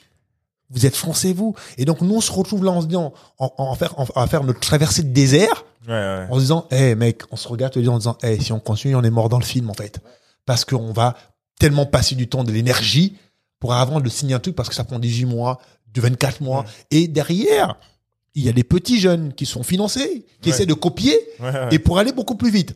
Tu te dis, écoute, oh, il n'y a pas d'autre choix que d'aller sur le plan B quoi. Il y a, y a, y a deux choses que j'aimerais dire. Euh, je vais commencer par répondre à ça et ensuite je vais aller directement sur, sur- sur ma question. En fait, vous avez euh, un gift et un curse. Yes. Vous avez un, un, un, un don, un truc qui vous a été donné. C'est votre votre expertise et votre parcours. Ça, c'est votre plus grande force, qui est aussi votre plus grande faiblesse euh, pour les gens parce que en fait, c'est comme quand tu vas pour euh, postuler à un job parce que tu Ouais, t'es surcapé, ouais. mais t'es surcapé. Surcapé. Et en fait, quand t'arrives et que t'es surcapé, euh, malheureusement, tu, c'est trop beau pour être vrai. Sauf que ça, c'est la mentalité française. Oui, en France, en plutôt France. français, Oui, c'est- ça. c'est ce que j'ai dire en France. C'est ça, c'est a gift and a curse. Ouais. Euh, c'est une malédiction, etc. Alors qu'aux États-Unis, par exemple, vous allez arriver ils vont ouvrir leur portefeuille directement parce que eux en fait voient le end goal. C'est Voilà. combien d'argent ils vont me faire économiser. Et ou- quelles compétences ils apportent pour me faire économiser tant d'argent et tout ça, tu vois. Et Tout à- ensuite, ça m'emmène vers ma vers mon deuxième propos qui est qui est plus une question ou ou, ou, ou, euh, une idée. Oui. C'est euh, vous êtes une boîte de data. Euh, vous avez un, une interface dans laquelle euh, à laquelle les banques peuvent avoir accès pour voir en fait les datas des des des, des entreprises. Est-ce que comme en ce moment je suis beaucoup dans les podcasts et dans les livres sur la la recommandation, le traitement de la data, mais surtout euh, quelle est l'information au final que tu vas donner Oui. est-ce que, en mode Minority Report, euh, vous allez apporter une information sur ce que la banque doit faire en termes euh, d'investissement? Ok, ils ont besoin de 100 000, ok, machin. C'est très bien au niveau chiffré, data, mais est-ce que vous le faites aussi au niveau de l'approche humaine? C'est-à-dire, parce que les chiffres, c'est c'est des cold data. Et ensuite, tu as l'approche humaine, c'est-à-dire, ok, euh, je m'explique, c'est hyper important de faire en sorte que le CEO de la boîte se sente entendu par la banque euh, humainement. Moi, je sais que j'ai beaucoup de gens euh, qui sont à mon contact qui vont avoir un besoin de trésorerie. Quand ils vont aller voir la banque, ça va commencer à être un petit peu houleux. Si vous voulez que la banque fasse le premier pas, il faut que la banque vienne avec aussi les bons arguments et la bonne empathie. Est-ce que Et ça, ça fait, peut pas faire un truc qui fait que la banque va dire ah j'ai même les outils. la, technolo- la technologie, en fait, doit, la data, parce que c'est pas la technologie, doit Ouais. servir à la, à la banque pour adapter sa relation avec un tiers. OK? Donc, elle va avoir ses critères d'éligibilité qui sont sur une base de la data, c'est froid, c'est A, B, C, D, c'est Ouais. des critères. OK? Mais ça permet aussi finalement d'identifier un risque potentiel et finalement d'avoir une relation avec le chargé d'affaires qui a tous les outils en main basés sur de la donnée pour lui dire OK, on prédit un comportement de paiement d'un de vos euh, du client de vos clients à risque. Potentiellement dans six mois il aura dans 90 jours il aura besoin de 100 000 euros. Pourquoi pas prendre contact avec lui? Donc l'idée en fait c'est que le business case après tu l'adaptes. Tu vois les alertes tu vas les adapter les tout, mais c'est pas à nous de jouer le rôle de la banque Ok. Non, Tu mais- vois. Oui, mais, mais surtout que, en fait, par rapport à la question, c'est que on fait de la donnée, mais après, on fait de la recommandation d'action Oui. pour pouvoir permettre les prises de décision. On le fait pour le chef d'entreprise et pour la banque. Ok. C'est-à-dire qu'en fait, par exemple, le, le- il va être sur la première brique, sur la, le- sur la partie prévention. La plateforme va identifier des retards de paiement. Il va envoyer une alerte. Ouais. Un pop-up va s'afficher pour dire attention, vous avez des retards de paiement. Il faudrait mieux couvrir votre risque Hmm. parce que vous avez tel tel risque à que vous exposez. Il peut cliquer sur le bouton. Il va partir sur l'assurance. Il va gérer sa trésorerie. Et il va se rendre, il va pas se rendre compte qu'il a des problématiques, il a des trous de trésorerie à venir. Ouais. Donc il a besoin de financement. Hmm. La plateforme va envoyer une alerte pour lui dire attention, dans un mois, vous allez avoir besoin de 200 000 euros parce que il y a, un- il y a une, un augmentation de décalage. risque de Ouais. vos clients. Ouais, ouais. Il va falloir, vous, il va falloir faire une demande de financement. Il a, il a juste à cliquer sur le bouton, on lui fait l'analyse, on lui dit Ça la banque prévalide peut financer. Il clique. La banque reçoit elle aussi une L'information. dire attention, vous avez un client qui a besoin de cash, on a déjà checké tout ça, tout est ouvert. Vous Hmm. pouvez valider. Donc la banque, soit elle a quelqu'un qui va regarder, et soit la banque met des seuils d'activation automatique par Mmh. rapport aux demandes. Et donc, on va, on va vers, vers du, on traite la donnée vers du conseil sur des actions pour la banque et pour l'entreprise. Et là, tu crées de la valeur parce que les entreprises nous disent, nous disent, le retour qu'on a aussi, c'est, on veut quelque chose qui nous aide. Nous dire qu'il y a un impayé, c'est bien, Ouais. mais qu'est-ce que je fais avec C'est ça? ce que je fais. Exactement. Et en fait, je vous, je vous demande ça parce que euh, on a un pote qui s'appelle Lionel Elbaz qui a créé une boîte qui s'appelle Allison. Ok. Et en gros, lui, c'est un dentiste à la base. Mhm. Et en fait, il a créé un algo et une technologie qui permet de faciliter euh, la, la façon de repérer les problèmes dentaires. Mhm. Donc grâce à une technologie qui montre, en fait, qui facilite pour les dentistes, ils ont une, un truc 3D, ça montre où sont les problèmes, etc. dentaires. Et du coup, euh, on, on parlait, du coup parce que moi je suis allé, euh, je, je suis allé le voir, etc. Et j'ai euh, eu accès à un livre qui parle des problèmes euh, psychosomatiques, euh, justement. Donc les problèmes psychosomatiques, ce sont les problèmes euh, mentaux ou euh, ou les choses que tu traverses, un certain stress, quel impact a le stress Sur ton corps? Bien sûr Et du coup, il y a tout un chapitre, mais sur les dents. Mais oui. Et en fait, ce que je lui ai dit, c'est, mec, achète ce livre parce que l'information que tu peux apporter, que tu peux En donner en plus. plus à tes dentistes dans ton dans ton produit, Ouais. ce sont euh, ces informations-là. Tu prends ce livre-là et tu mets tout dedans. Mhm. La dent numéro 5, la dent machin, s'il a ça, c'est peut-être ça. Est-ce que la personne a un autre type de problème? Et du coup, ton produit Tu l'enrichis. beaucoup plus complet et beaucoup Ouais. plus humain. Ouais. Et en fait, c'était ça que j'ai Ouais. essayé Ouais, de, ouais. de transférer sur tout votre tout à fait, truc, tout à fait, quoi. tout à fait. En, en, en fait, tu as totalement raison. Nous, on est parti sur un, un positionnement au départ qui est froid, mais bien entendu, comme je te dis, la data ça permet de customiser ta relation avec un tiers. Et c'est ça, en fait. Est-ce que j'ouvre la relation? Est-ce que je, euh, je la ferme? Et Si je l'ouvre la relation, quelles conditions je peux euh, adapter? Voilà, c'est ça l'idée, en fait. Comme on dit, on est tous ri- riches de data. Euh, Google aujourd'hui t'envoie la bonne pub au bon moment Oui. parce que tu es allé regarder, ah, je vais aller en vacances à Dubaï. Ouais, ouais. Tu comprends? Donc, c'est ça aussi, euh, c'est ça, c'est à ça que sert la data. Donc ça permet de mieux customiser ta relation et tes actions et Mm. voilà et ta prise de décision. Voilà. Et c'est pour ça qu'on dit que la data en fait finalement c'est l'or de demain, ça nous permet, c'est notre fuel finalement. ouais, Tu vois. trop bien. Bon, ça va être la dernière question. La dernière. Sincèrement, Mais tu sais qu'on aurait pu parler pendant Ah, encore c'est- longtemps, tu vois. vraiment, Il faut qu'on revienne ou pas? Bah bien sûr, c'est un plaisir, c'est un plaisir.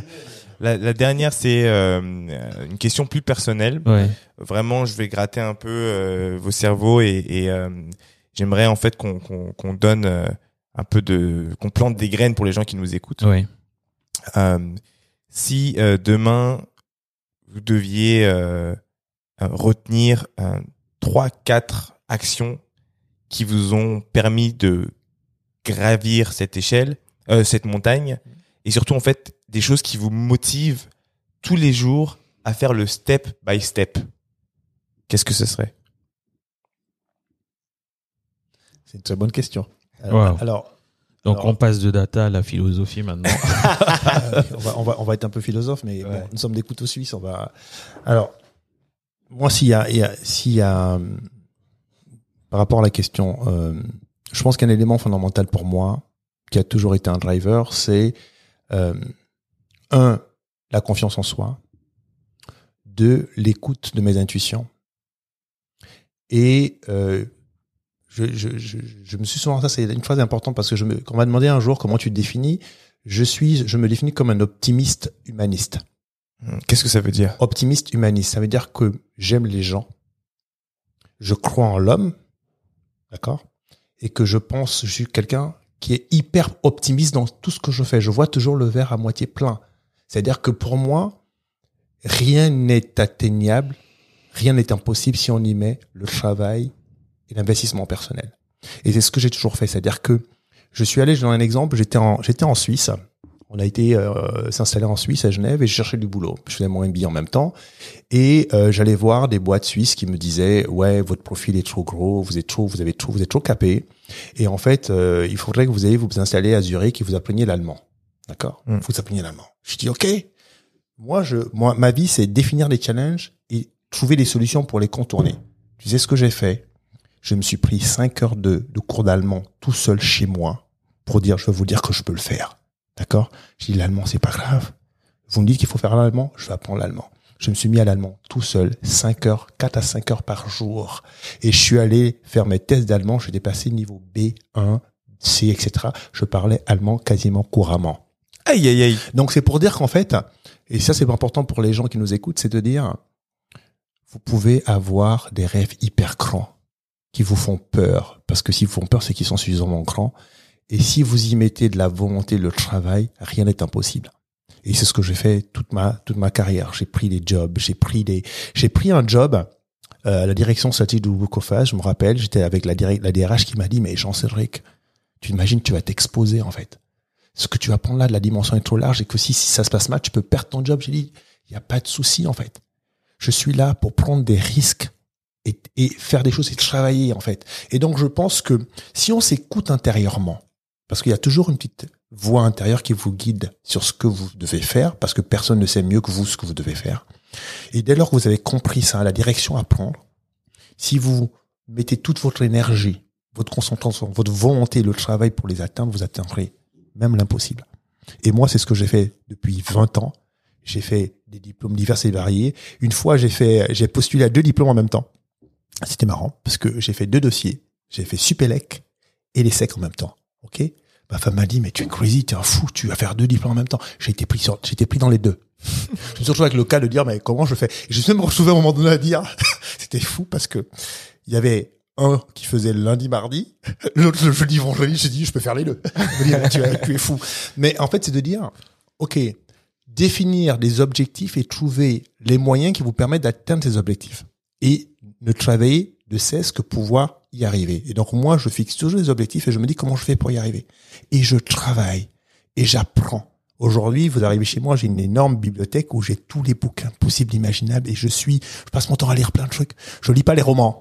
Je lis des bouquins de stratégie, de management, de finance, et ça, ça m'enrichit parce que ça me permet de regarder les modèles différemment, d'avoir une autre approche et de revenir le matin en disant, oh putain, j'ai une idée. Pourquoi on ferait pas ça? C'est comme ça qu'un soir, je me suis assis chez moi en disant, ok, j'ai toute cette carrière, je bosse dans la stratégie, je sert. repense les modèles, à quoi ça sert? Et si demain je devais repenser le marché de l'assurance crédit, qu'est-ce que je ferais? J'ai pris un PC, j'ai commencé à 21h, à 4h du matin, j'avais écrit trading. Oh là là. J'avais écrit trading et je suis allé voir ce monsieur à côté pour le dire, j'ai une idée folle. On va réinventer ce marché. Pourquoi? Parce qu'aujourd'hui ça prend sens parce que quand je faisais tous ces diplômes, ma femme me disait mais tu vas t'arrêter quand? Mais aujourd'hui, le fil conducteur, le fil rouge prend son sens parce qu'aujourd'hui, finalement, quand je regarde derrière, ça paraissait comme ça décousu d'un mec qui veut apprendre tel jeu, qui est fou de- d'apprentissage, de, connaissances. Mais aujourd'hui, ça nous sert au quotidien. Donc c'est pour dire en fait, votre vie, vous l'avez, vos choix sont intérieurs, écoutez-vous, ayez une vision, essayez de définir les objectifs et les enjeux et comment vous, pouvez atteindre vos objectifs et travaillez tous les jours pour ça. Apprenez s'il le faut tous les jours. Mais rien n'est impossible à celui qui y met les moyens, l'énergie et le travail. Et moi, c'est comme ça que je suis arrivé là. Et tous les jours, on le fait. Et tous les jours, on voit les portes qui s'ouvrent partout dans le monde. Tous les jours, on va voir des gens, on parle avec des conseils d'administration de banque, on parle avec des conseils d'administration de, de groupes d'assurance, on parle avec des boîtes de la tech. Partout, partout dans le monde, on se dit, waouh! Mais parce qu'on a travaillé, ça fait 20 ans qu'on fait ça. Il y a 20 ans, on savait pas qu'on serait là. Moi, je suis né au Gabon, d'un pays qui fait moins de 2 millions d'habitants. D'accord? Aujourd'hui, je pensais pas il y a 20 ans que je serais assis là devant toi, que j'aurais une boîte aujourd'hui qui va révolutionner, qui révolutionne le, le marché mondial du financement. Mais parce que j'ai toujours vu une vision de ce que je voulais faire. Comment je pouvais l'atteindre. Et en me disant, je vais juste travailler. fait. Step by step. Step by step, je vais travailler. Et aujourd'hui, quand on va voir des gens qui nous prennent de haut, quand on s'assoit deux minutes, on leur explique ce qu'on a fait, notre background, ils nous regardent et ils font waouh, waouh. En tout cas, moi, je dirais un seul mot, c'est vision, action, exécution. Parce qu'il y a la- l'action, pour moi, c'est de parler, c'est je vais, je vais y arriver, je me suis mis l'objectif. Mais maintenant, comment j'exécute cette vision? Beaucoup de gens ont des idées. Beaucoup de gens ne savent pas comment matérialiser une idée. A, B, C. On a dit il faut avoir des plans. Il faut avoir en fait la vision en fait, elle se crée parce qu'on aussi euh, par notre euh, notre écosystème, par notre entourage, par les voilà. Donc c'est ça aussi, parler de son idée. Il y a beaucoup de gens qui vont dire ah ouais non j'ai une idée révolutionnaire, hein. je je peux pas t'en parler. Si quelqu'un peut te piquer ton idée et la faire, c'est qu'elle est pas aussi révolutionnaire que ça, mec. Ok? Tout le monde n'est pas fait pour l'entrepreneuriat aussi. Ça il faut bien le dire. Il y a des gens et tout le monde n'est pas fait pour exécuter une idée. OK? Donc, chacun a ses compétences. Et c'est là où j'en disais dès le départ. Il faut se sentir, il faut se connaître soi-même. Il faut savoir ce qu'on est capable de faire. Il faut savoir, il faut s'écouter. Et cette introspection-là fait qu'on va trouver son chemin, on va trouver sa vision, on va trouver ce pourquoi on est, on est fait. Et nous, on est fait pour entreprendre. On est fait pour décortiquer des modèles, s'amuser avec des modèles, démocratiser des modèles. Aujourd'hui, c'est trading. Peut-être que dans dix ans, ça sera autre chose. Tu comprends? Bien sûr. Voilà. L'idée, c'est toujours s'amuser. Changer le monde en s'amusant. Utiliser la technologie. On n'est pas des experts en tout, mais on s'intéresse. On va se challenger avec des super docteurs en, en IA. On va discuter avec des directeurs financiers des plus grandes banques du monde. On va se challenger avec eux. Et c'est ce one-to-one qui fait que tu t'enrichis. Tu trouves le, bon modèle, tu t'adaptes Et donc, c'est le dernier point que moi je dirais, c'est être capable d'être agile. On parle d'agilité, c'est le grand mot aujourd'hui, euh, agilité. La startup, elle est plus agile. C'est quoi l'agilité? C'est un état d'esprit. C'est-à-dire, en gros, tous les matins, je repasse ma journée. Qu'est-ce que j'ai fait? Qu'est-ce que je dois faire aujourd'hui? Quelle est l'agilité que je me donne Je vais pas attendre 3, 4, 5 mois pour pouvoir me réadapter. Je me mets en question tout le temps, tous les jours, toutes les minutes pour apprendre et, à- et s'améliorer. Et donc, nous, on sait déjà qu'aujourd'hui, dans un an, on sera plus là où on est aujourd'hui. Parce que on est tout le temps en train de se réinventer et de se challenger mutuellement. On adore ça. Et, Et- et c'est ça l'idée, ouais. Et souvent, quand on sort de réunion, euh, ce qui surprend les gens, c'est que on demande toujours des feedbacks. Et on demande des feedbacks pas forcément positifs. Au contraire, on cherche les feedbacks négatifs parce que c'est c'est ça qui nous permet de nous repenser. Tu vois, et chaque fois, ils sont surpris. On dit, ben, ok, on a pitché, on a échangé. Quels sont vos feedbacks? Ouais. Dites-nous ce qui va pas, ce que des idées que vous avez. Et donc, nous, on sent, on considère, on est toujours meilleur qu'on l'était en enchant parce qu'on a gagné ces feedbacks qui nous permettent de nous, nous questionner et d'avancer. Ok. Dernière chose que vous avez quand même mentionné très souvent, c'est euh, le fait que vous lisez beaucoup de livres. Est-ce que vous pouvez ch- chacun me donner deux livres euh, qui peuvent aider notre audience, peut-être sur la stratégie, sur ce que vous voulez? Ouais, donc moi je commence. Euh, euh, Geoffrey Moore. Ah, c'est le peuple Ouais, moi, j'adore Geoffrey Moore, euh, gars. qui a été un de nos intervenants à Stanford. D'accord. Euh, Crossing the Chasm. Alors, Crossing the Casp, Le Chasm. the Chasm. Voilà. Donc, euh, Ça s'écrit comment, euh, Chasm euh, C-H-A-S-M. Ok. Crossing Ok. the chasm. Pour moi, ça c'est un, c'est un livre quand on l'a lu, il il est devenu fondateur dans notre tête. On a compris tout ce qu'on allait traverser. Je sais pas si tu comprends. Alors, est-ce que tu peux, tu peux nous faire un petit résumé, un petit sum-up du, du livre En fait, c'est, il te donne en fait le parcours d'une innovation. D'accord. Toutes les étapes par lesquelles une innovation va passer. Early adopters, euh, euh, euh, euh, euh, les ambassades. En gros, tu comprends que quand tu as une innovation, tu vas passer par cette problématique-là. Donc, n'aie pas peur, en fait, au final. Tu comprends? C'est pour ça que je te Bien dis sûr. que nous, on a déjà vu là où on va être. On savait que voilà, on va être que deux pèlerins au départ. Euh, non, il va être le seul pèlerin à, à danser sur son idée. Et après, il va essayer d'embarquer une personne. C'est ça l'idée. Et c'est ça, Crossing de Casme, en fait, te décrit toutes ces étapes-là pour te, te rassurer et te dire qu'en fait, mais tout le monde, euh, quelqu'un a déjà parcouru ce chemin. Mais voilà, si tu as cette problématique-là, potentiellement, tu vas te positionner, tu peux te positionner comme ça. Voilà. Et c'est ça que nous, euh, moi, j'ai adoré dans ce livre. Et après, j'irai sur un autre livre qui est un livre un peu plus, euh, euh, moins stratégique, mais qui donne un peu plus de liant dans les nouvelles technologies. C'est euh, Génération TikTok qui a été écrit par Amélie Ebonguet. Eh, Qui est passé chez nous, d'ailleurs. J'adore. Pourquoi? Parce que moi, j'étais toujours en mode euh, le vieux con. Hein. Euh, eh, TikTok, c'est pour les enfants. Non, mais tu comprends pas mal de choses derrière aussi, tu vois. Donc voilà, moi, c'est mes deux livres. euh, et généralement, je lis pas un livre d'une traite. Ok, je lis euh, 10 pages par semaine et je choisis. En fait, c'est selon mon humeur.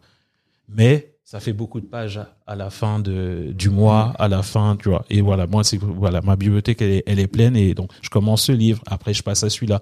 Ah, mais on m'a parlé de ta. Je vais lire euh, 10, 15 pages. Tu vois, j'adore ça. Rebouquiner, re-relire.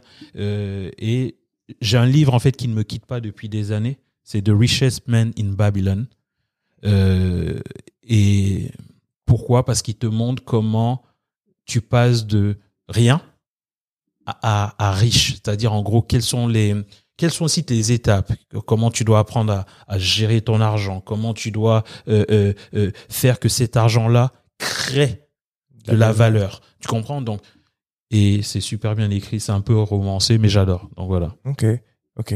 Pas mal. Mais c'est que tu vois que c'est que des livres en anglo. hein. Ouais, bah, je suis pas surpris, hein, je suis pas Voilà. surpris. Alors la, la question est, est vraiment très bien parce que j'avais la. C'est, c'est- Mais non, parce qu'on c'est- lit la même chose Voilà, c'était Closing the Chasm que j'avais, mais euh, moi je vais, je vais, je vais donner un livre qui, euh, qui est assez, euh, qui va être assez surprenant parce que je, je vais donner, je vais donner un livre et je vais le mettre en perspective pour les jeunes. Parce que pour moi, c'est quand je regarde derrière, je pense que c'est un livre qui a été que tout le monde lit, mais je, que les gens perçoivent pas de la même manière. Euh, euh, je pense que c'est l'étranger d'Albert Camus, qui moi m'a marqué dans ma vie et qui fait qu'aujourd'hui, je cultive une forme de singularité. Et je trouve que c'est c'est important pour les gens aujourd'hui se dire qu'il faut qu'ils soient singuliers, qu'ils acceptent d'être différents des autres et que c'est leur- grâce à leurs différences qu'ils vont pouvoir faire des choses. En tout cas, euh, essayer de sortir de, de la masse. Parce que dans le Angèle Albert Camus, moi j'ai la scène, justement, c'est un monsieur qui prend un coup de couteau sur une plage et parce qu'il est différent des autres. D'accord? Et donc on, on, il parle de l'absurde. L'absurde par rapport à le rapport à la différence. Et donc moi, je n'ai eu de cesse toute ma vie grâce à ce bouquin-là de cultiver ma différence. Et, je, et encore aujourd'hui, on cultive ça autour de ce que l'on fait en fait, que, qui font que finalement aujourd'hui, on doit les individus sont des singularités. Et c'est ces singularités par leurs différences qui créent de la valeur collective. Et donc, j'invite les gens à relire ce livre et d'aller chercher dedans le côté, la mise en avant de la singularité, de se reposer la question de se dire comment moi, tel que je suis, je trouve ma place dans la société. Voilà. Et, évidemment, euh, il y a plein de livres de, de, de, de, de, de- enfin, de- d'innovation, de, digital, de techno. Et de Closing the Cast, c'est un prof à nous. Et, et on est, c'est ce livre-là nous a marqué, il nous marque encore parce que il nous a décrit la trajectoire que l'on vit aujourd'hui. Et tous les jours, on se regarde, on dit tiens, on a cette étape-là. Allez le lire. Et ça, c'est c'est la bible de la tech à la Silicon Valley. Toutes les startups ont ça à leur chevet de lit, qui explique ce par quoi le parcours par lequel va passer une startup pour identifier le moment où ils sont sur les early adopters, le moment où ils sont sur la courbe de Gauss qui, qui monte, le moment où ils vont être sur le plateau, ils vont redescendre, pour anticiper quelle action ils vont devoir faire à chacune des étapes. Et donc moi, je recommande encore une fois de lire ce livre, mais surtout revenir aux basiques. Pour les jeunes, l'étranger de la Belle Camus vous remet en avant la singularité de l'individu et l'absurde que l'on peut avoir en rapport à la différence. Écoutez, euh, franchement, je veux juste vous remercier pour cet épisode passionnant. J'espère que vous allez prendre et que vous avez pris un stylo et du papier. Euh, Dico, je te cède la parole avant de clôturer. Moi, j'aimerais juste rajouter une citation. Et cette dernière citation que je dis tout le temps parce que c'est elle, elle m'anime. C'est euh, des mots de Nelson Mandela qui dit I never lose, I either win or learn. Tu parlais de risque tout à l'heure. Quel est le risque qu'on a pris aujourd'hui? À part pour nos familles, leur confort. Voilà. Très fort, très fort. Euh, C'est rare que j'applaudisse, mais j'applaudis. euh, merci beaucoup, ouais, c'était hyper intéressant. Là, on est à 1h52. On Waouh. va, dépi- on va diviser, on va diviser l'épisode en deux. Ouais. Euh, il y aura une partie 1 et une partie 2. Euh, c'était hyper intéressant parce que on a couvert énormément de choses. Euh, pour être honnête, je m'y attendais. Ah, ok. Ce- ouais, pour être honnête, je m'y attendais à ce qu'on à, à ce qu'on aille, à ce qu'on soit hyper intéressé comme ça, et ce qu'on et qu'on ait envie d'aller creuser parce que euh, bah, c'est hyper euh, hyper motivant et c'est hyper euh, challengeant aussi, tu vois, parce que là, le fait que vous nous racontiez votre histoire et là où vous voulez aller, je vois directement dans la tête de notre audience, tu vois, tout ce qui est dans la tête de, de notre audience, euh, tout ce qui vont, tout ce qui va être déclenché, en fait, euh, ne serait-ce qu'au niveau de la vision, au niveau de s'autoriser à penser plus gros, euh, international aussi, et aussi les différentes étapes et de se dire, bah voilà, moi aussi, en fait, euh, on a eu, euh, on a eu le fondateur de Paplar il y a, il y a quelques semaines qui lui, euh, son truc, c'est aussi un truc énorme. euh, il veut, il veut. euh, c'est plus que la déma- dématérialisation des tickets de caisse. C'est, il fait une application où tu gères plus que tes factures, c'est une interface. Et lui aussi, c'est les US en fait son marché. C'est les banques aussi euh, parce que les les euh, les euh, machines de caisse sont liées avec les banques, elles ont des contrats avec toutes les banques, donc c'est les banques qu'il faut aller voir, tu vois. Je vous mettrai en contact avec lui, ça Ouais, peut être hyper top, intéressant. ouais. Et euh, et en fait, c'est hyper agréable de parler avec vous parce que vous permettez aussi à notre audience clairement de voir plus grand Toujours. de voir plus grand euh, et de voir plus loin et d'être hyper ambitieux. Et euh, nous, ce qu'on veut dans nos événements euh, Lucky Day Networking Event, c'est d'avoir des gens qui pitchent ce genre de projet aussi. Tu vois ce que je veux dire? On veut que les gens, en écoutant ça, se disent, bah ouais, moi aussi, je veux pouvoir venir pitcher pendant un événement ce genre de projet. Je, je veux avoir une vision aussi forte, une ambition aussi grande que ça, parce que c'est possible mais il y aura énormément de travail, mais c'est possible. Donc, je voulais vous remercier pour euh, pour euh, pour ça, d'avoir pris le temps de venir à deux en plus. Vous entendre, vous avez deux caractères vraiment différents. Même si vous êtes très complémentaires, c'est hyper intéressant. Vous avez deux façons de parler différentes, mais qui se qui se complètent, donc c'est hyper intéressant. Je voulais encore vous remercier pour ça. Merci, merci, à vous pour l'invitation. ouais, c'est Ouais. sûr.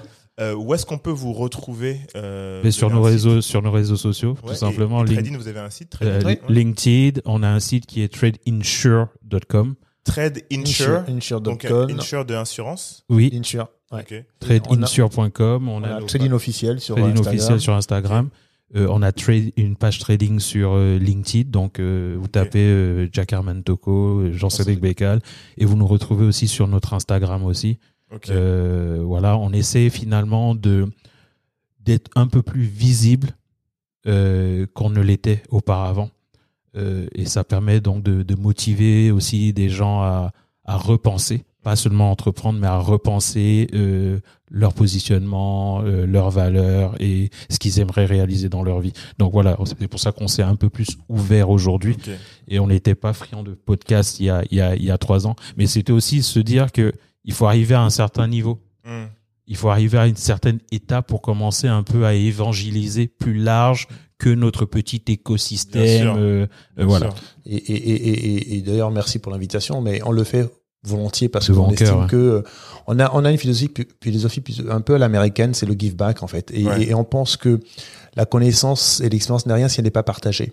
Donc si on peut partager notre expérience, ce que l'on conçoit au quotidien pour inspirer d'autres, pour le dire justement dire que c'est possible de le faire. Ouais. C'est possible d'avoir des rêves grands dans des domaines particuliers et de le faire au quotidien. Donc c'est pour ça que nous on, on aime bien d'avoir ces moments d'échange plutôt euh, hors bullshit parce qu'on est là Ouais. pour vous dire ce qu'on fait réellement et, et où est-ce qu'on va pour que ceux qui nous écoutent peuvent se dire même s'il y a une seule personne qui en écoutant ce podcast va se dire je veux le faire parce que j'ai écouté ces gars-là parce Et je vais faire mieux que je vais faire trading. mieux que trading. Et nous, on aura gagné parce que c'est c'est pour ça qu'on fait ça aussi. Tu vois, Mm. c'est inspirer les gens. Et s'ils ont pas de de, de, de- moi j'ai eu le- le- la chance d'avoir le modèle de mon père par rapport à, à la phrase dont, dont j'ai parlé. Mais si on peut être des rôles modèles pour dire aux gens, nous dans notre cas, on a eu ces expériences, on le, on s'est mis à risque. Mm. Mais c'est il y a pas de risque en fait. Ouais, Le ouais. seul risque c'est de- d'essayer de le faire et ou d'essayer de réussir Mm. en le faisant différemment. Ben volontiers. Et on est ravis d'être là, de prendre deux, deux heures de notre samedi pour partager avec vous, parler aux gens de ce qu'on fait et de, de, de stimuler des motivations et des initiatives entrepreneuriales. Ah, trop bien. Merci beaucoup. Merci à vous les gars. Bon, c'était le mot de la fin. Euh, pour finir, bien, on veut remercier euh, euh, bah, tous, vous toutes et vous tous qui nous écoutez toutes les semaines, euh, de venir à apprendre, écouter, prendre des notes. Euh, on veut aussi vous remercier parce qu'on vous voit partager les stories, on vous voit commenter. Il y a forcément, avec cet épisode-là, quelqu'un dans votre entourage qui a besoin d'entendre ce message, du début jusqu'à la fin. Ne soyez pas égoïste, partagez l'information, partagez euh, ce knowledge, comme on dit, partagez cet amour qui a été aussi donné à travers, euh, l'épisode. Et euh, vous savez que vous pouvez déjà nous suivre sur nos différentes plateformes audio. On est disponible partout, Spotify, Apple Podcast et j'en passe, Deezer, etc. Euh, on est aussi euh, sur YouTube, euh, sur TikTok maintenant. Euh, vous savez qu'on fait des événements et on a une newsletter. Donc, ce que je vous invite à faire, c'est à aller sur notre profil Instagram. Il y a un lien, c'est toujours le même. Et il y a une newsletter et dedans, on vous donne des petits, euh, des petites choses exclusives, des petites surprises de temps en temps. Et souvent, vous avez les épisodes en avance. Donc voilà, je voulais encore vous remercier les gars pour être euh, aussi transparents avec nous. Et euh, je vous dis à très bientôt. Ciao tout le monde. Ciao, bye bye. Bye bye. Merci à vous. Ciao.